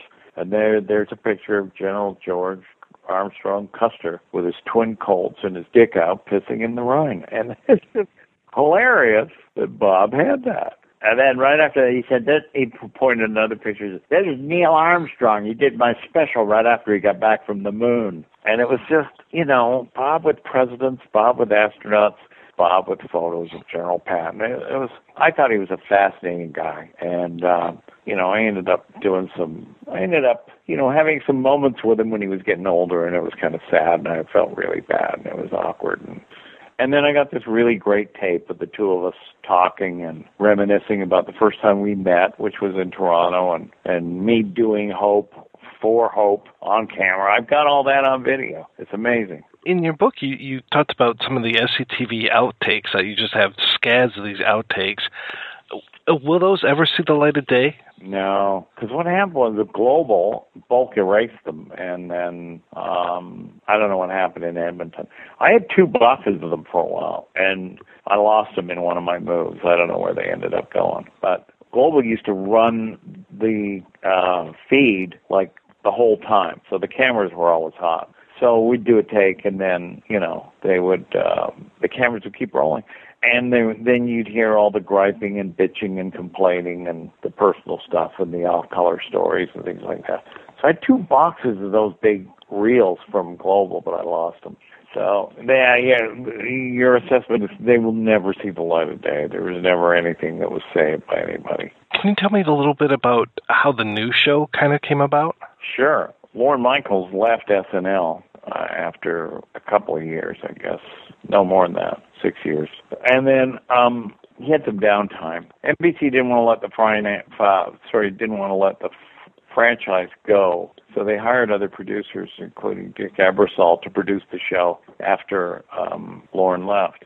And then in 1983, Lorne decided that he wanted to do another show, and he uh, called me and asked me to be part of it, and flew me down to New York, and t- took me to the fights with him and Buck Henry, and took me out for dinner with Steve Martin. You know, really wined and dined me, and so I said, "Yeah, sure, I can do it." And um, uh, it was he put together probably the best writing room that I've ever been in. It was Franken and Davis, George Meyer, who ended up being one of the key guys on The Simpsons, Jack Handey, who wrote those deep thoughts, um, Gammill and Pross, who did Seinfeld and um, The Simpsons, Buck Henry, uh, um, just an incredible room of really, really brilliant writers. But the problem was the show was on Friday nights at 10 o'clock.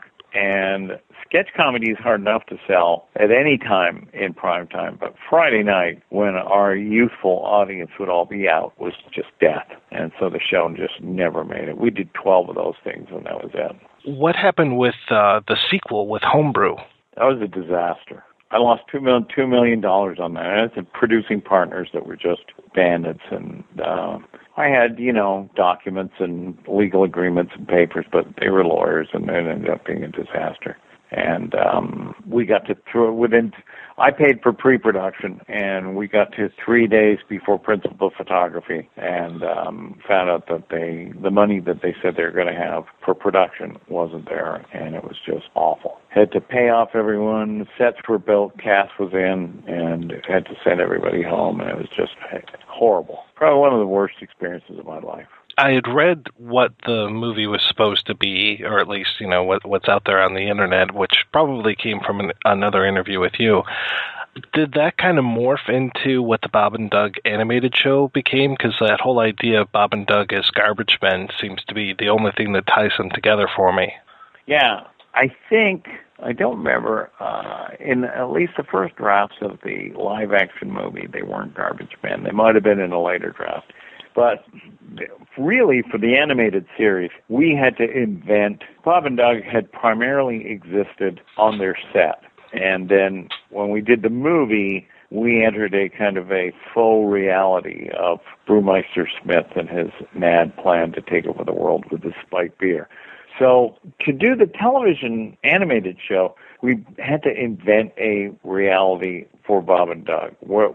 Where, did they live? Why did they live together? Who who were their friends? Where did they work? Where did they hang out? We had to invent all of that. And I think we did a good job. There's, you know, I've showed those animated shows to people who I think are funny and are a good judge of comedy. And um they they thought it was they were good. They thought that the the shows were actually pretty good. But here again we got screwed because, you know, I set this up with financing like Canadian financing and um uh, the network, Global, went into bankruptcy protection in the middle of production. And it's like, when does that ever happen? And and the way you do the tax credit films in Canada is you you make a deal with a network for a license fee, and uh, and then you usually have some other buyer, like a U.S. partner or something like that. And then the bank uh, does interim financing. Networks will will not pay you all your money up front. They'll give you a license fee and they'll say, okay, so we'll give you you know 10% on commencement and 20% on delivery of the first episode and blah blah blah. So you can't really do a production that way because you've got people on weekly salaries and you know you're burning cash faster than the network will advance it to you. So the way to solve that is to get a bank to take the paper for the uh, deal with the network and bank it, and then they will interim finance and they charge you interest on that. But you know, it, it's a doable deal. While Global went into bankruptcy protection in the middle of production, and the bank decided not to take their paper in the middle of production. So I ended up having to finance some of that myself, and I uh, probably I'm probably still out to this day about half a million bucks on that that show. So we weren't able to sell it in the U.S. I had a terrible age, a terrible sales agent that did an awful job in trying to sell it here. And um, and that's it. I moved on to other stuff. I never really, you know, cried in my milk or spent a lot of time looking over my shoulder. I just kept going and just move on, come up with another idea and sell that. So yeah, that's what happened with that. Are those available any place? Because I looked around and could not find anything other than just a couple clips. We we made Canada geo block the U.S. because I wanted us to be able to sell it here in the U.S. I was out half a million bucks. I wanted to get some of that money back. I made them geo block it, and then a few people put it up on uh, YouTube, and I went after them, and YouTube pulled it all down. So they're just not available anywhere. I've got all 15 shows, and I would love to sell them to somebody, but I'm not going to give them away. You know. Where did the idea of doing Jack Palance as the misunderstood star of a sitcom come from? okay. By the time I got that was on the Dave Thomas show for CBS. And by the time I got to that show, I was doing impersonations that I'd never dreamed of doing because I met this guy named Kevin Haney who was a brilliant makeup guy and he was able to he had Jack Palance's life mask and he had mine. So he could basically create prosthetics and just drop Jack's face on top of my face. So I was able to. Uh, Jack always had uh, a kind of a breathy voice where he did that kind of talk, and uh, I I understood how to do his voice. And then uh, it occurred to me that it would be a real a, a funny example of bad casting to put Jack in a sitcom and have him as a typical because he was such a scary guy. He looked scary. He acted scary. You know, in in the Billy Crystal um Western movies that I forget what they were called. Do you remember? Uh? City Slickers. Yeah, City Slickers. Jack was scary in that, you know, and even when he was on the Oscars and he did his one-handed push-ups, he was scary. Jack was always a scary guy.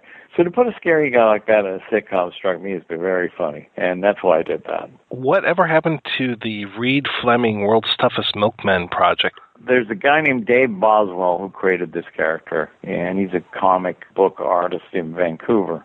And um, he sent me a copy of this comic, and I saw it. I thought it was hilarious. So I optioned it from him. This was right after Strange Brew. And I went to MGM and asked them if they would finance a script. So I actually ended up writing a script and tried to get it going, but um, I couldn't get it going. And then Dave sold the rights to Warner's, and unfortunately, that was his mistake because he did that himself. The rights deal I did was a rights deal that allowed him to get his character rights back if they uh, elected not to do it. The deal he made with Warner's tied up the character rights in perpetuity. So although he got paid for a script, he got screwed long term because you know once a, a studio owns a property like that outright, they never give it up. And well, here's an example. I, I I understood the legality of this, and you know, when we did Strange Brew, we didn't give MGM the rights to the characters. We already had them on SCTV, and we already had them on uh, Polygram Records. So we licensed the characters uh, to MGM for the movie only, so that they didn't own them, and we could still do them afterwards because you know we we understood how to do that legally and when we did we Rick and I were asked to do Brother Bear for Disney the producers wanted Bob and Doug and I said uh, we're not going to give you Bob and Doug because the Disney legal team are very very um, aggressive and they will just devour the characters and own them per perpetuity. Not going to do that. And they said, well, we really want the characters. So finally, we ended up on language, contract language. I said, they said we'll give you a, a you know exclusions in the contract that says that you know um that Disney is not going to own the McKenzie brothers. I said no. I said their legal team will bypass all that and own it anyway. I said here's the only way we'll do it. You must describe the characters in the contract as two nondescript voices performed by Dave Thomas and Rick Moranis the word McKenzie can never appear in the Disney contracts. And so that was how we ended up doing that. So we did voices that were similar to Bob and Doug for the two mooses, but they were not Bob and Doug. Um, that was not something we were prepared to give to the Disney company. And that's a mistake, sadly, that Dave Boswell made with Reed Fleming, and now he can't do anything with it because Warner's doesn't want to do anything with it, and they won't let him do anything with it. Any juicy stories from your time on Grace Under Pressure that you can legally tell? Uh, Grace Under Fire. Grace Under Fire, okay. Yeah. Um, no, unfortunately, I can't legally tell any juicy stories at that time. But it was. Um, I I will just tell you one thing that people said to me. What what was she, she had a kind of a drug problem and an alcohol problem and i said no i said i've worked with people on drugs and alcohol and that was on her her problem was that she was insane and then she enhanced it with drugs and alcohol and that that's what made her impossible to deal with you know so yeah it was it was a sad thing because the show had tremendous momentum and it was number one in its reruns in the first summer on ABC at a time when you know being number one meant like 30 or 40 million people were watching, and um, that's not the case anymore with the splintered uh, and fragmentation of the audiences. But um, it was consistently top 10 for the first two years. Now, a show that has that kind of momentum can go for 10, can go for 10 years, but this show blew up in its fifth season just because of the um, antics of our um, our lead star. So, yeah, it's a shame. It's a shame. How did you come to work on Arrested Development? Mitch Hurwitz and Jimmy Vallely are friends of mine, and they called me up and they said, "We got a part for you on Arrested Development." And I said, "Oh yeah, what is it?" They said it's Charlize Theron's uncle. And I thought, oh, how bad could that be? All right, I'm going to do it. I end up having a great time working with her. She is unbelievable. She is such a smart girl, really professional and very, very funny, very smart, and uh, I think an excellent actress. So when I met her, when I met her, I somebody said, "Oh, Dave, this is Charlize," and I uh, I shook hands, hello, and I went, "Oh my God!" And she said, "What?" And I said, "I thought you were beautiful and monster, but this is ridiculous." She, she laughed. She thought that was very funny. So we hit it off and had a great time. And so, you know, I really enjoyed that. And, you know, those guys are good writers. The show was a good show. And um, I had a good time. Uh, what are your thoughts on Rick Moranis' retirement? I can't, I don't know. I mean, every, everyone should be allowed to do what they want to do, you know? And I don't have any thoughts on people doing stuff like that. It's just like, okay, I just accept it like the weather. You know, you come out, it's raining, you put on a raincoat. You come out, it's sunny, you go, okay, fine, I don't need a raincoat. I, I really don't have any thoughts. Um, I enjoyed working with him, and the fact that he's not working now is definitely his choice. He did a lot of stuff. He gave a lot to the business, and he has a right to do whatever he wants to do. All right, here's another one from the listeners. What's your favorite beer? Actually, it's Newcastle, and I just love that dark, rich taste, and um, that is my favorite beer by far. beer is not my favorite alcohol. My favorite alcohols. It's kind of a toss up between red wine and uh, some various vodka drinks. Uh, I like vodka a lot, but um, but if I was going to have a beer, it'd be a Newcastle. Not a Molson.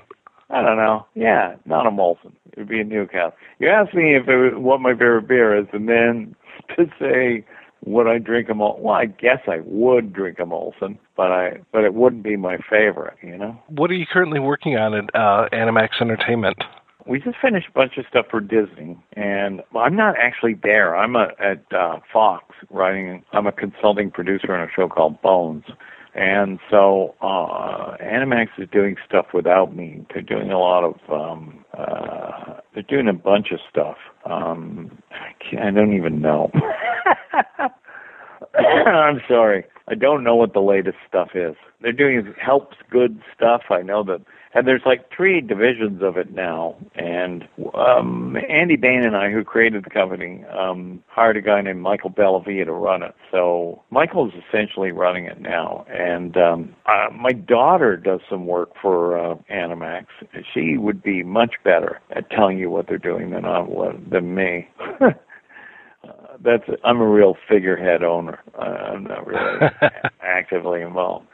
Now, you're not just um, consulting producer over there. You're also acting on episodes. Did I see that you directed some episodes too? No, I, I no, I have not directed. I only acted. I acted on one uh, one one episode. I'm having a great time though because it's our procedural crime stuff, trying to figure out you know bone clues and how forensic anthropologists can solve crimes. I, it's a whole new type of writing. I'm having a great time, and I Dan Aykroyd and I sold a pilot to TBS, so um, we handed that in just recently, and they they liked it, and so we're waiting to see what happens with that. Something wrong with this beer, eh? Take off. Do it. Do it. Oh, good day. I'm Bob McKenzie. This is my brother Doug. How's it going, Nate? We're those guys who talk over songs and wreck 'em, remember? Yeah, here's another one. Beauty, eh?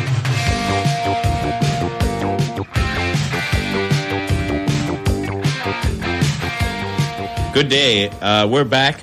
I'm Doug McKenzie. I'm his brother Bob. Yeah, there he is over there. Okay, we're guest DJs, eh? Yeah. Okay, to everyone who got bored with this halfway and tuned out, well, they're not listening anyway. To all those uh, loyal listeners who are still here, Or good, to good the- day. How's or to going? those people who just like, can you imagine like you come home, eh? Yeah. And you put on a radio and Yeah. like you just like you know that's the thing, eh? It's like at any given time there's people turning things on, okay? Yeah. And like you can really deke them out, eh? Because like, what if a guy's just turning it on now and we're like laughing real hard and he thinks he missed a joke, eh? Okay. Guys, turn it on now. that was hysterical. Yeah, that was real funny. Oh, that was one of the greatest things that ever happened. What was? That thing. What that just happened? Tell me. Oh, jeez, you blew it. How? The guy thought, did he miss something? Oh, oh yeah. Boy, was that ever good? Yeah. We've got one more interview this episode. This is turning into another epic for the projection booth. This time it's with Pam herself, Lynne Griffin. Let's go ahead and roll that tape. How did you get into the business? Well, my dad was a high fashion photographer. He won the Canadian Photographer of the Year in 1966.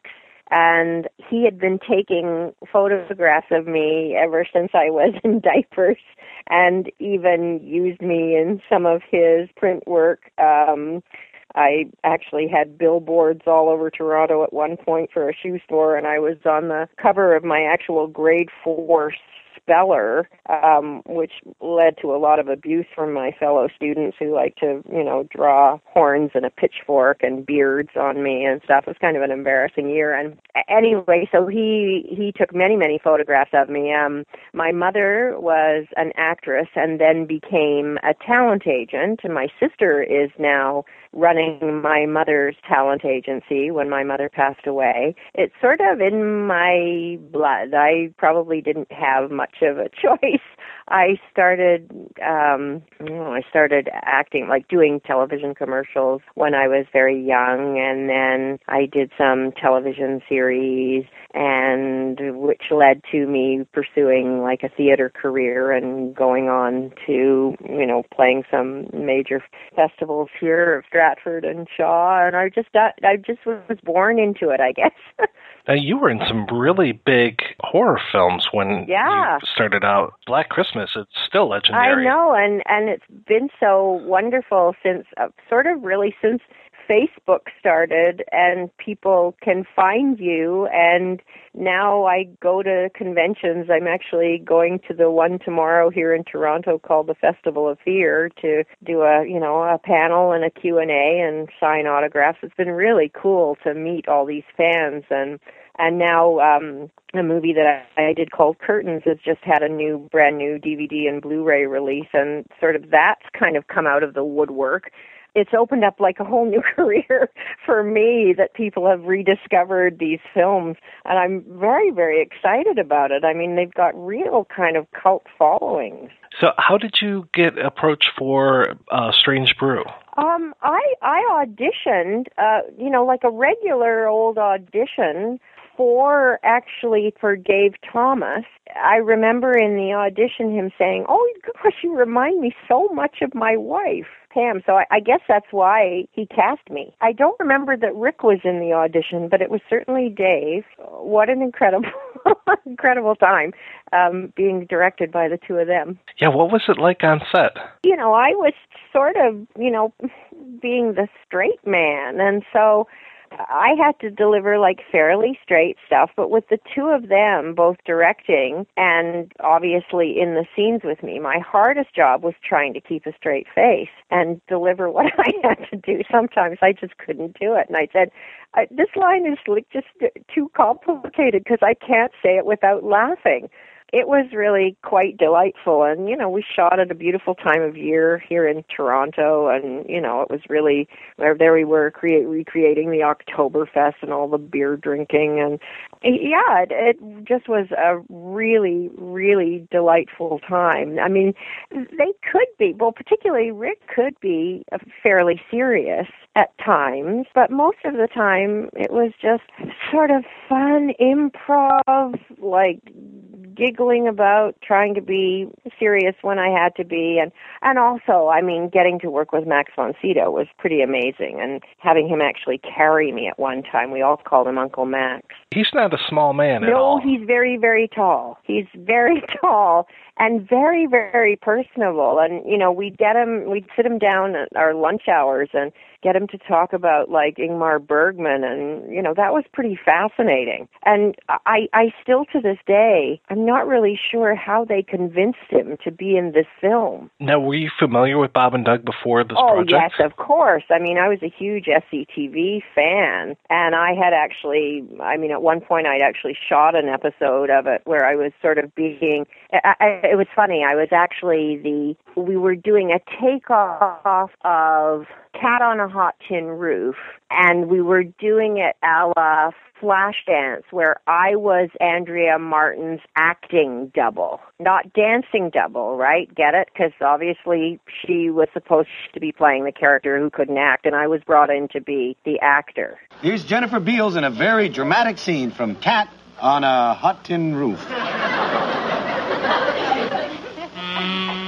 For a long time, I wanted to tell you what I think, Brick. You're weak. You're low down. You're lazy. It's getting hot in here. I'm burning up. I'm getting heated up. I'm going to cool myself off.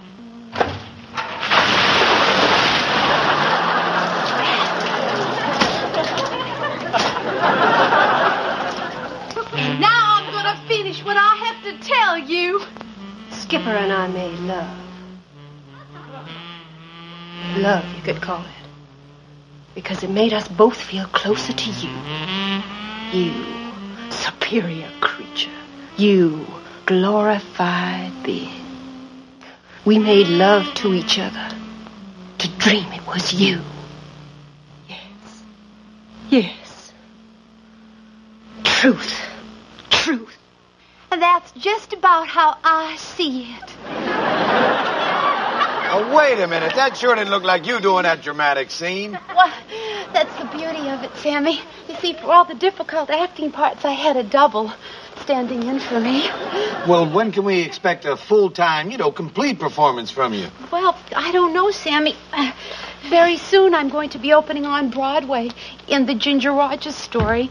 And for that, I have a double for my acting, and a double for my singing, and a double for my dancing. It's causing hellish nightmares for the crew and everything. And you know, those New York audiences, oh my goodness, you know, they just, uh, they really don't, uh, well, they're not very patient with, well, I, oh, Sammy, I have to run now. Thank Sure. you very much. All right. Jennifer Beals, ladies and gentlemen.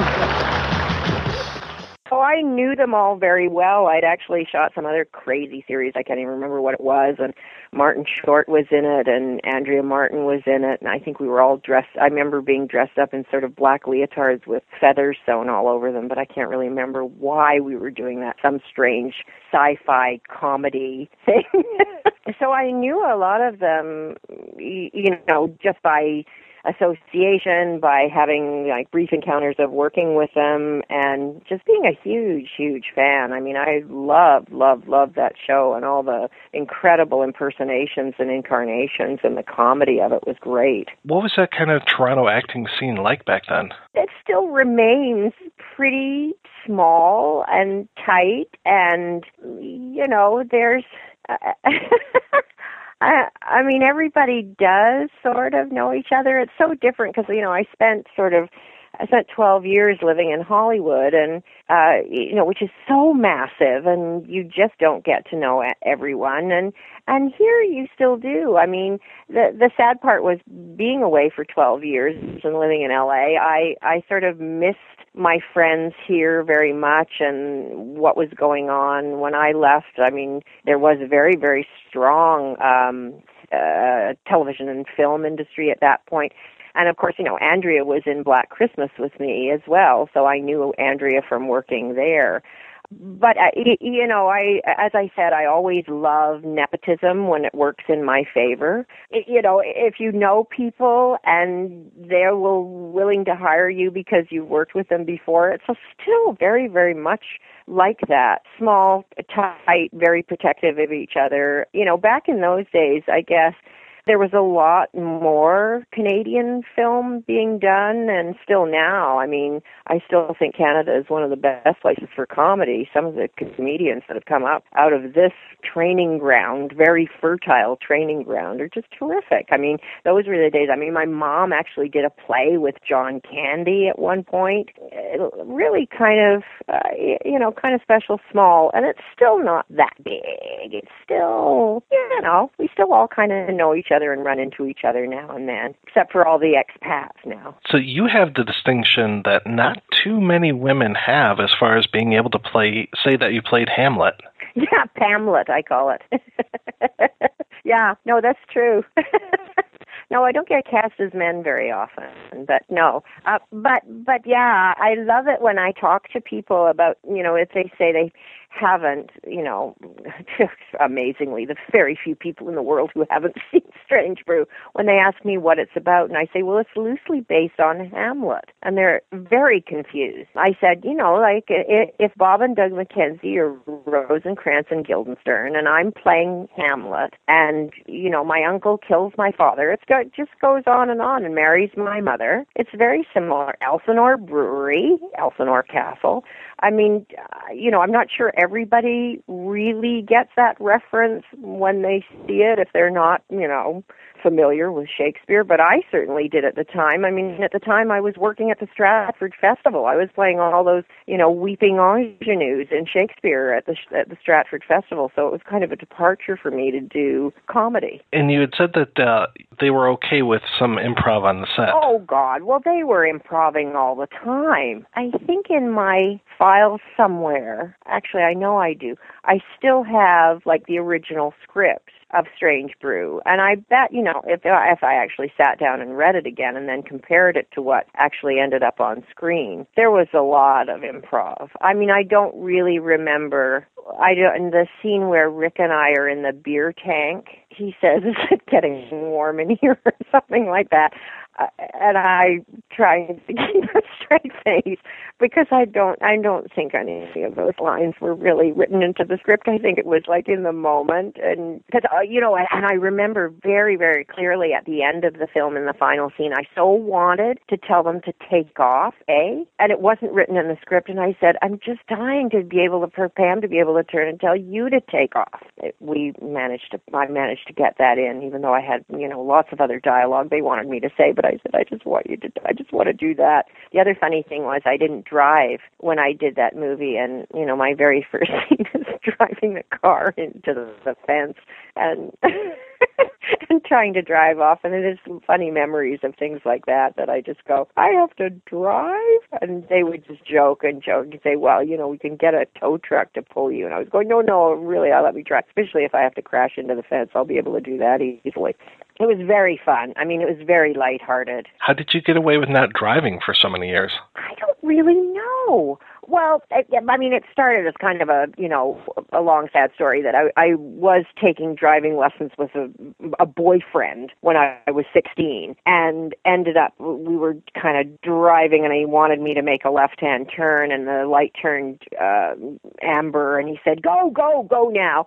And I went and somebody ran the light the other way and hit the car. So hit him and injured him a little bit so it kind of freaked me out and i was like oh i don't want to drive my experience with it when i was learning was really ah, terrible i had an accident you know practically the first few weeks i was learning to drive and then I just ended up having all these like wonderful boyfriends who would drive me everywhere. And, you know, when I was younger, my mom drove me everywhere to all my auditions and all my jobs and stuff. And it wasn't until I moved to LA, which I did in, I don't know, what year did I move to LA? 82? No, 80. Uh, anyway, somewhere around there.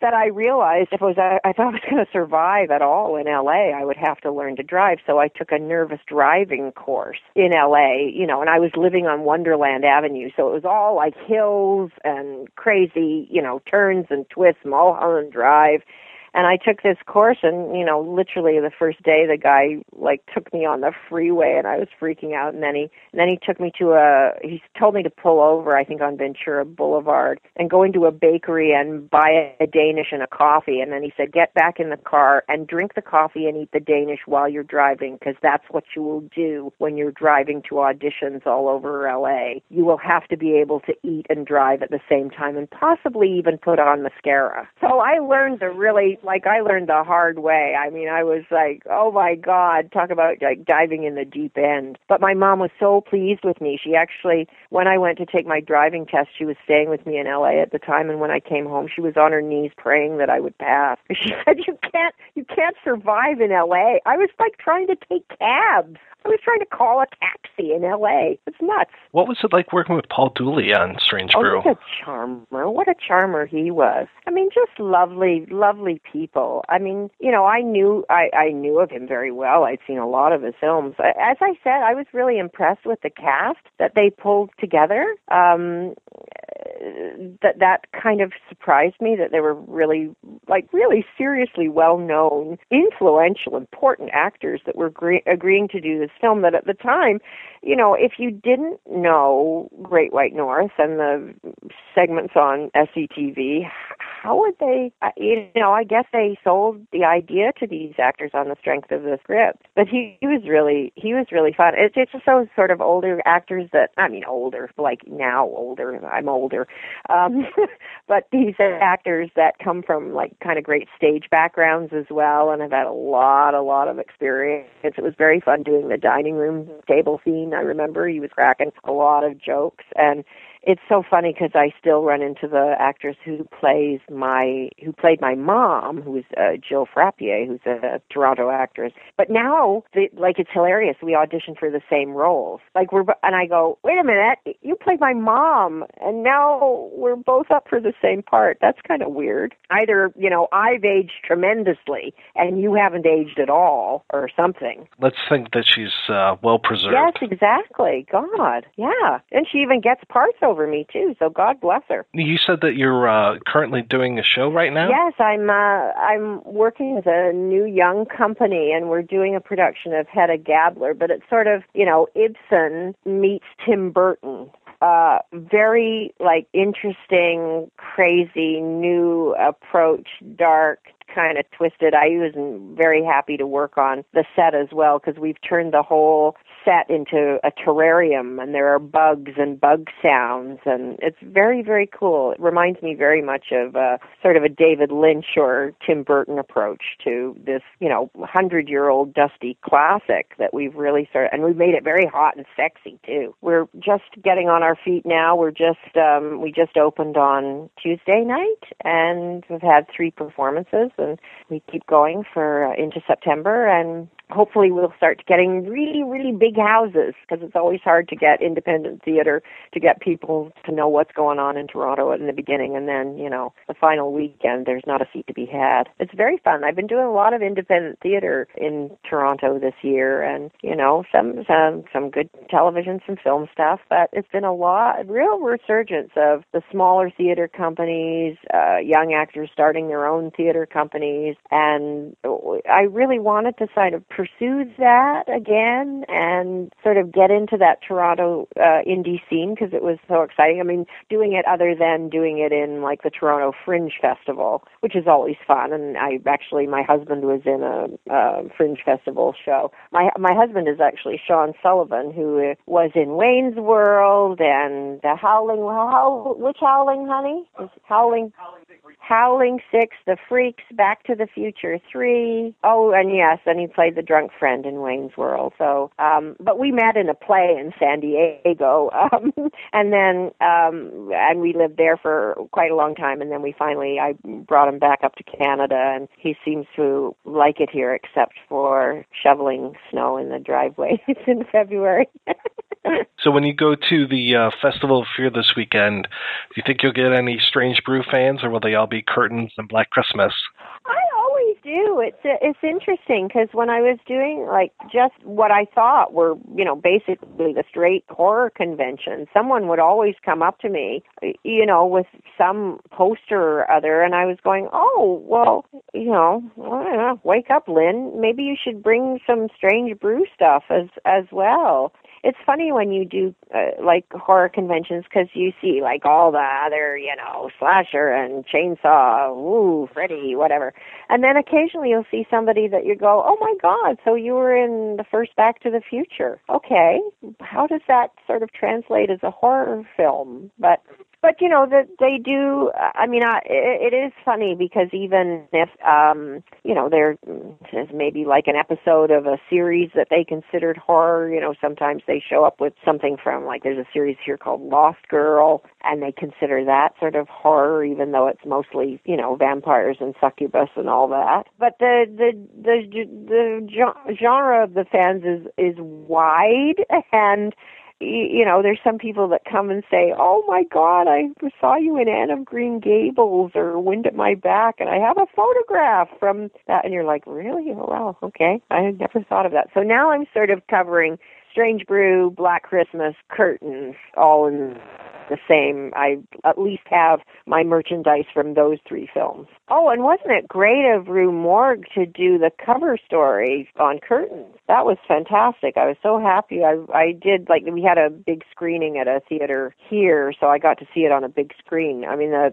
the transfer is absolutely magnificent. And um, you know, the fact that they did this great cover story on, you know, it's really going to help I think promote the film and people discover that film because it, you know, it was an interesting project which got shelved for about 2 years. I mean, we shot it and then, you know, I kept going, I wonder when they're going to release that film and they never did and then we were called in to do reshoot. We changed the ending of it. We shot some new scenes and and now to have it all these years later find an audiences. Uh, it's really terrific. I'm very excited about it, and and just because it looks so beautiful. I mean, there was this awful kind of VHS bootleg mm, out of of it that was just like so muddy and terrible that it's just thrills me that someone would actually that Synapse took the time to actually do it such a beautiful job and and Lesleh Donaldson and I got together and in New York and did a crazy commentary because we're like really good friends and so we were just laughing at memories that we were sharing on the commentary.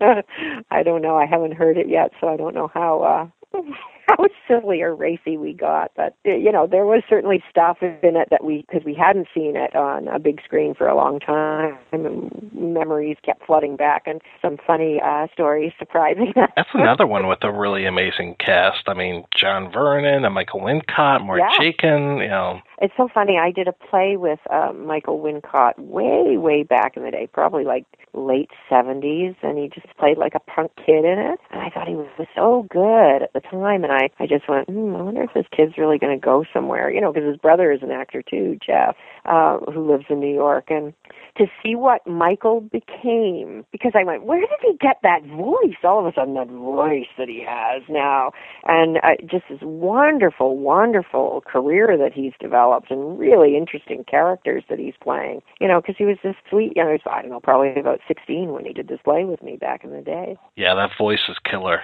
Keep tuned, eh? Because we're gonna try and get them to play "Stairway to Heaven" because that's that's why we agreed to do this. Yeah, and our hit single too. And Zep- while you're doing that, I'm going out to play Pac-Man.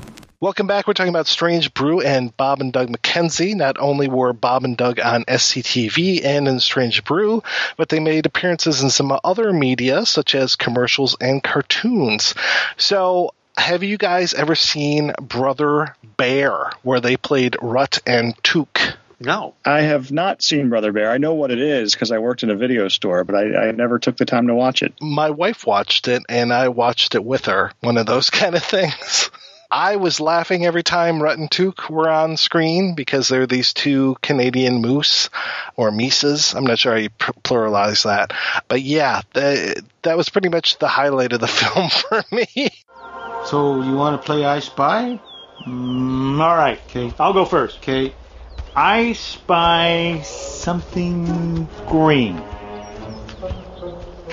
Tree? Ah, it's my turn? Yeah.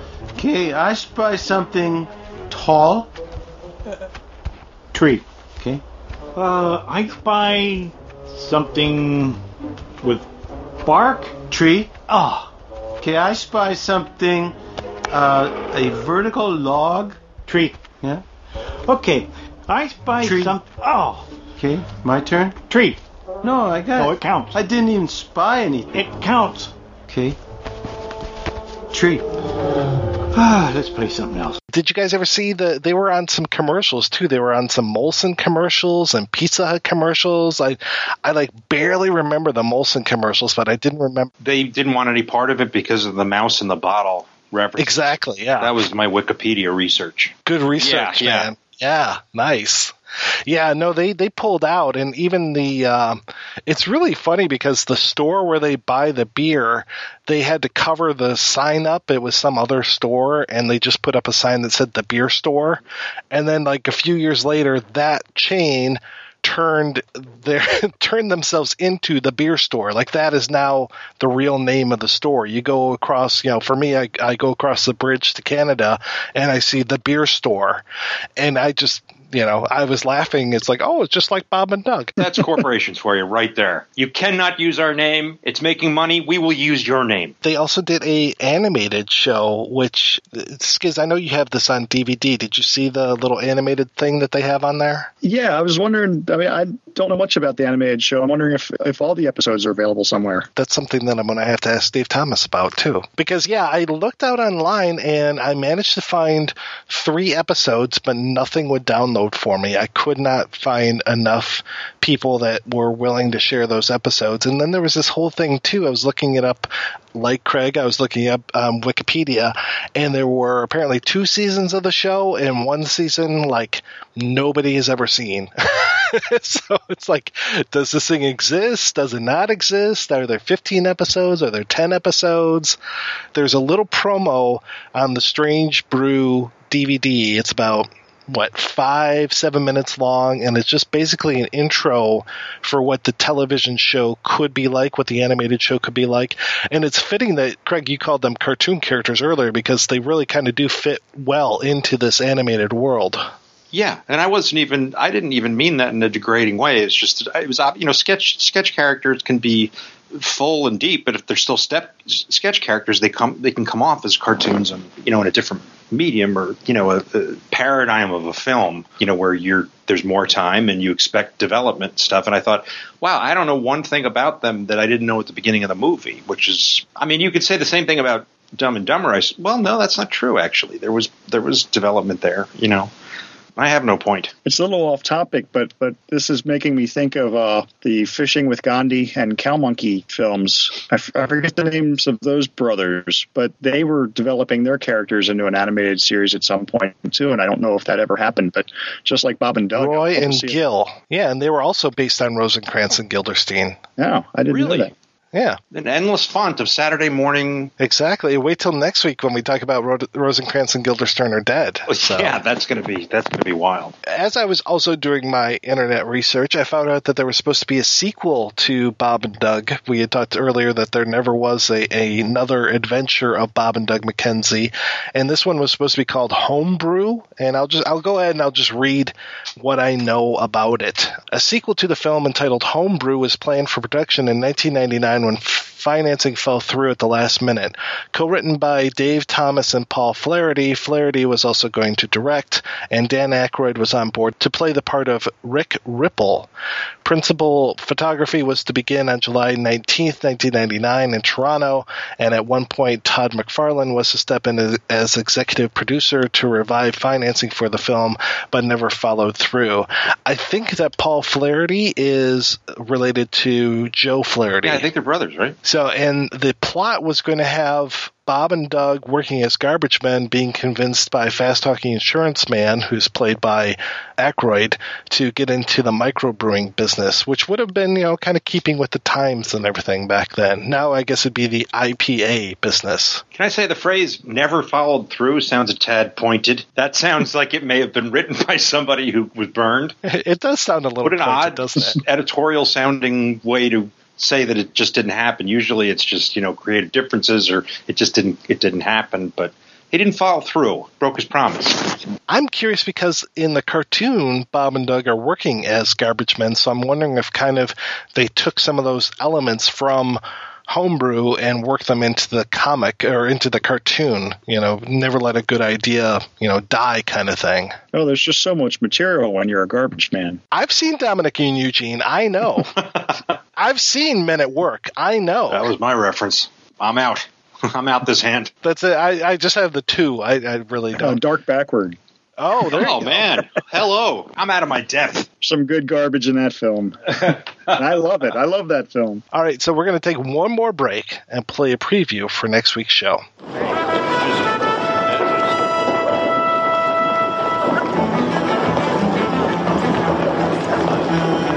Welcome, dear Rosencrantz and Guildenstern.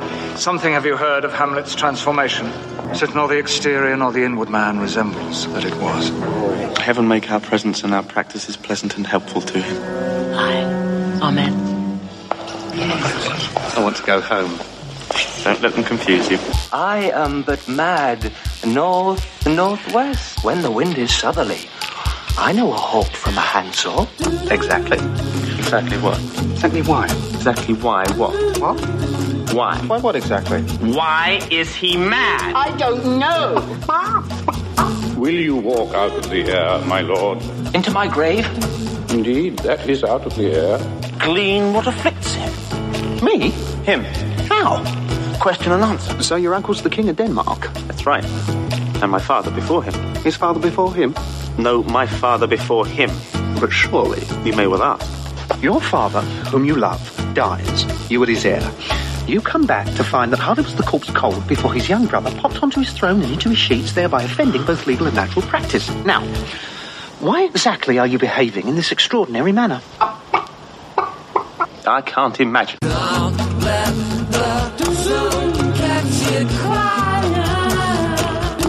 An audience!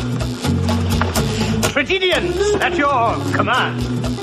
We can do you rapiers, or rape, or both. We're still finding our feet. I should concentrate on not losing your head.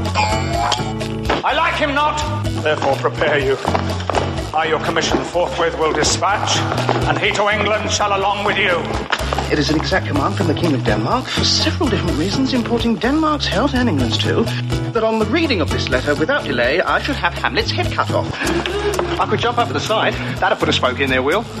Unless they're counting on it. I shall remain on board. That'll put a spoke in their wheel. My name is Guildenstern, and this is Rosencrantz. I'm sorry. His name is Guildenstern, and I'm Rosencrantz.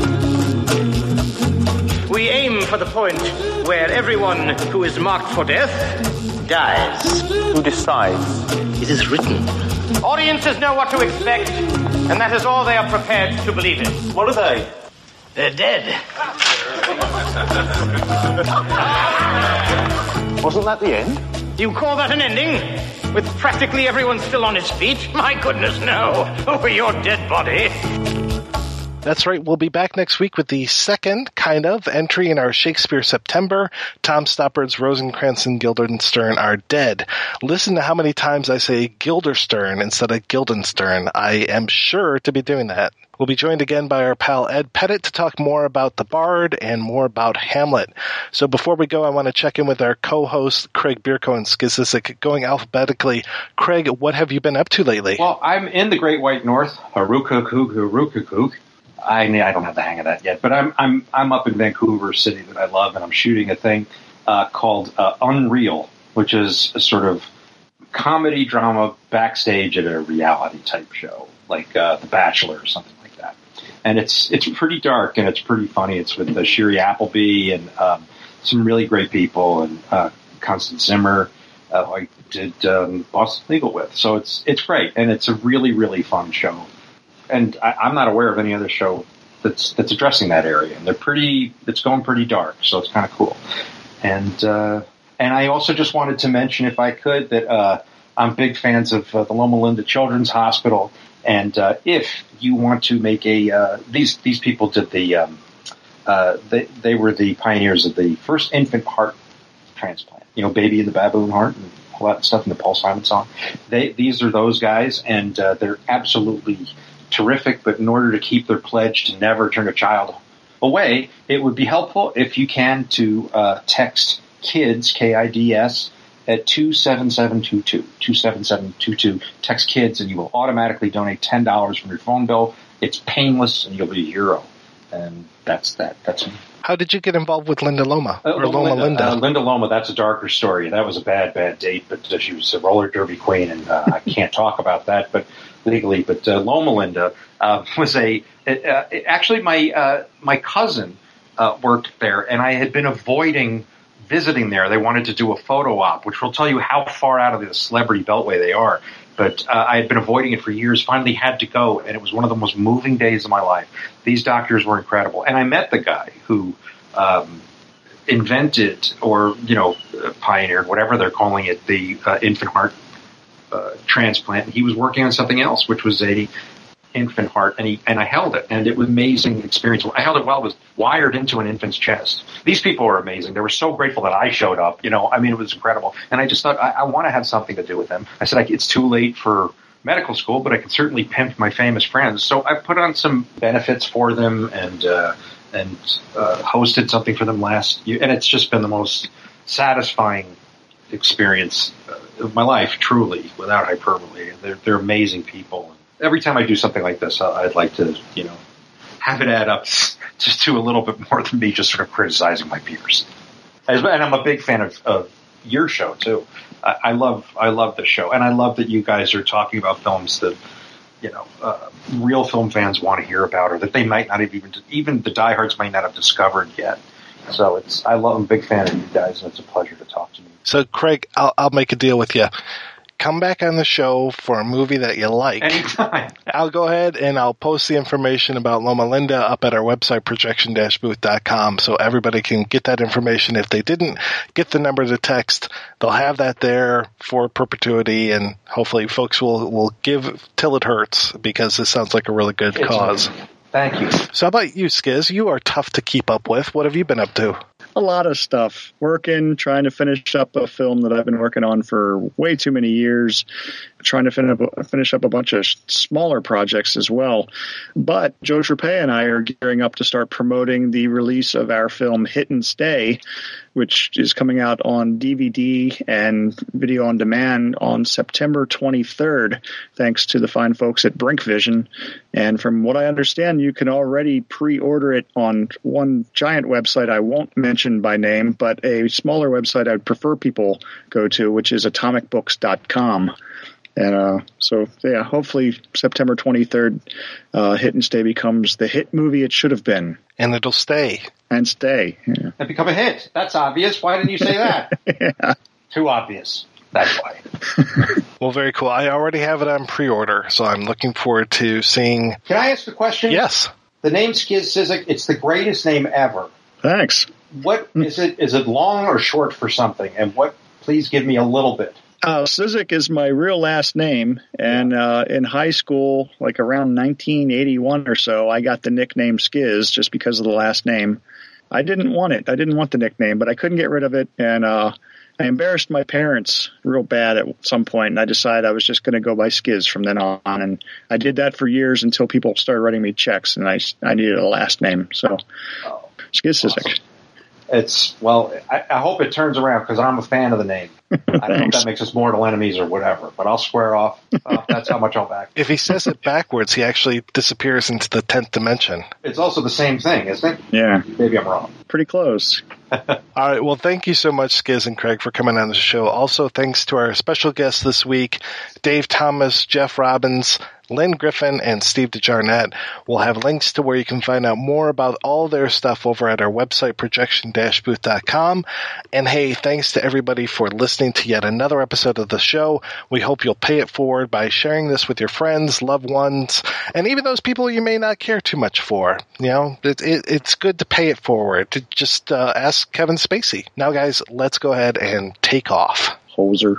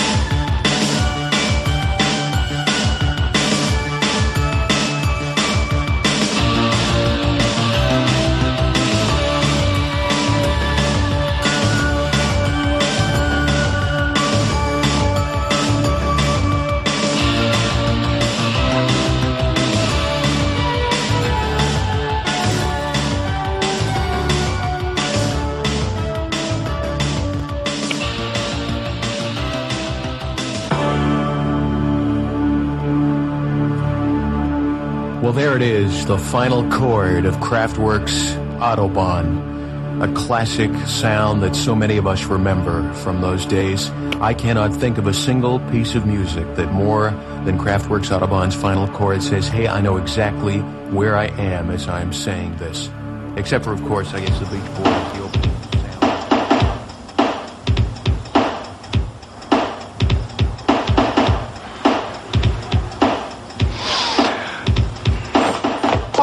Before you go in there, we gotta talk. It's the kids. They're out of control. They've lost all respect for me like I'm some sort of fool. I told them that you were gonna come home and punish them, and do you know what they said?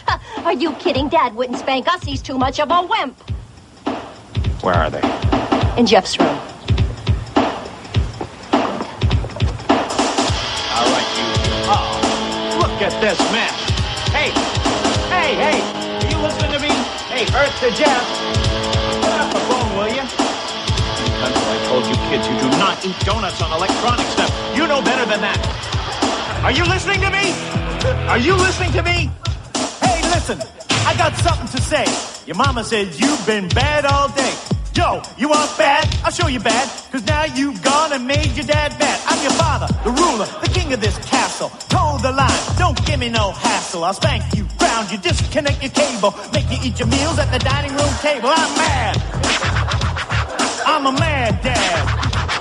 I'm a mad bad dad. He's a mother. Kids today, you got it easy. Life for us, it wasn't so breezy. Twelve kids in a one-room cave. Second-hand hand-me-downs, not enough to go around, and that's no exaggeration. And what's this noise that you call music? That's not music. This is music. Oh.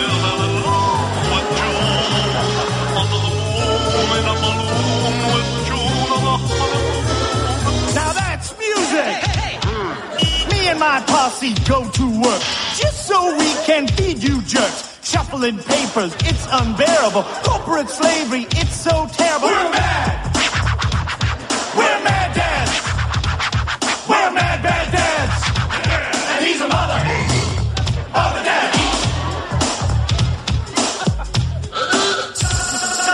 You don't know how good you got it. Everything you own, I bought it. Talking on the phone.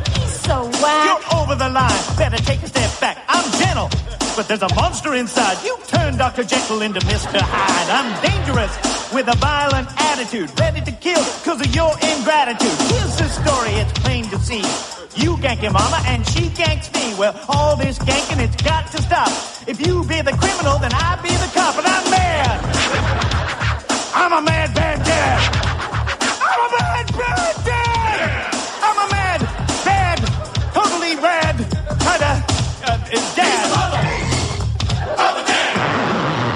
Okay, it's time now for our all-time favorite song in the history of recorded music since Thomas Alva Edison invented the phone. Alva? Yeah, that's his middle name. No kidding. Yeah, Alva. I can see why they, he preferred to be known as Tom. In- hey, since he- Alva, could you pass me those light bulbs, please? Since he invented the he invented the phonograph too, eh? No kidding. Yeah.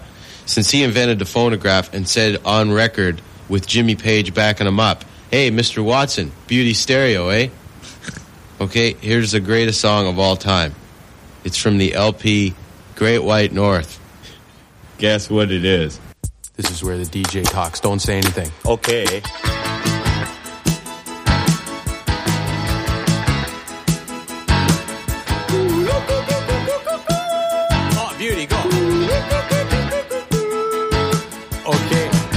Good day. Welcome to our single. I'm Bob McKenzie, and this is my brother Doug. How's it going, eh? Beauty, eh? Yeah, I like that. Okay. Okay. everyone, this record was my idea. Get out. It was. You're lying. He, Hosehead here just sort of rid on my coattails. Why are you doing this? It was our idea together, eh? Yeah, okay. okay. We agreed to, to say that, but. Oh, take off.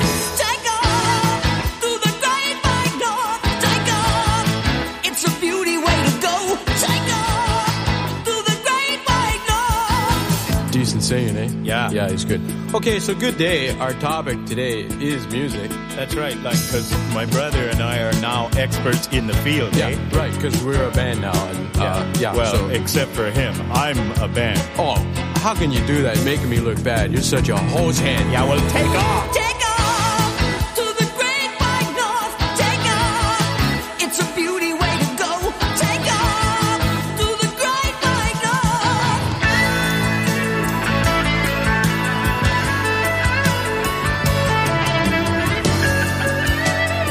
Hosehead. Yeah, what? Yeah, listen to this one's coming. You know what it is? What? It's a drum solo. Okay, everyone, like, this is me on the drums, Oh, eh? get out. It is not. You're It is lying. so. Stop I lying, learned. will you? Take off, eh? Oh,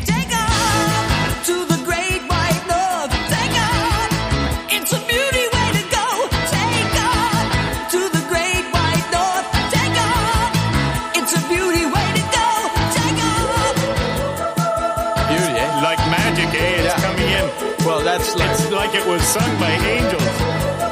Hey, Hosehead. Yeah, what? Guess what? What? It's over. Take off. That No, can't be. It is, yeah, it is. Because, Why? like, well, hit records are short. Like, No way. Yeah, they're not that long.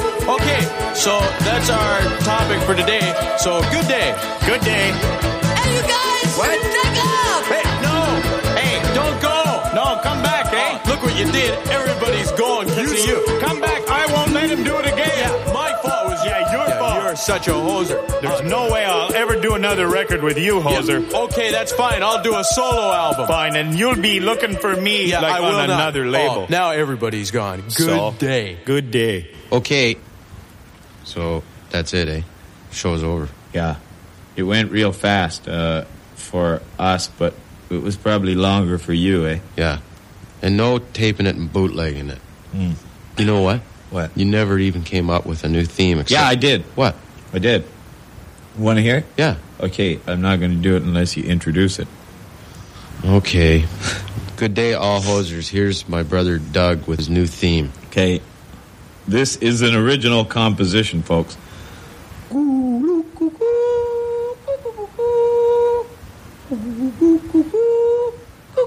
That's Superman.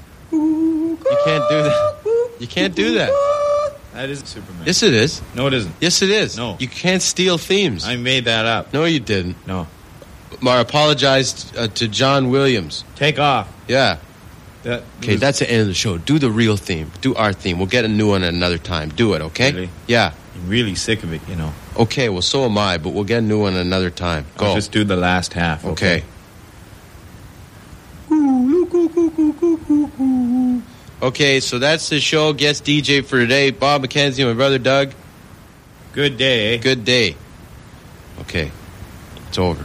Tell That's him- hard, you know, to do that. Well, the guy's rewinding and everything and like setting it up. Yeah. And he's got his back turned. I'll get the beers. Okay. Shh.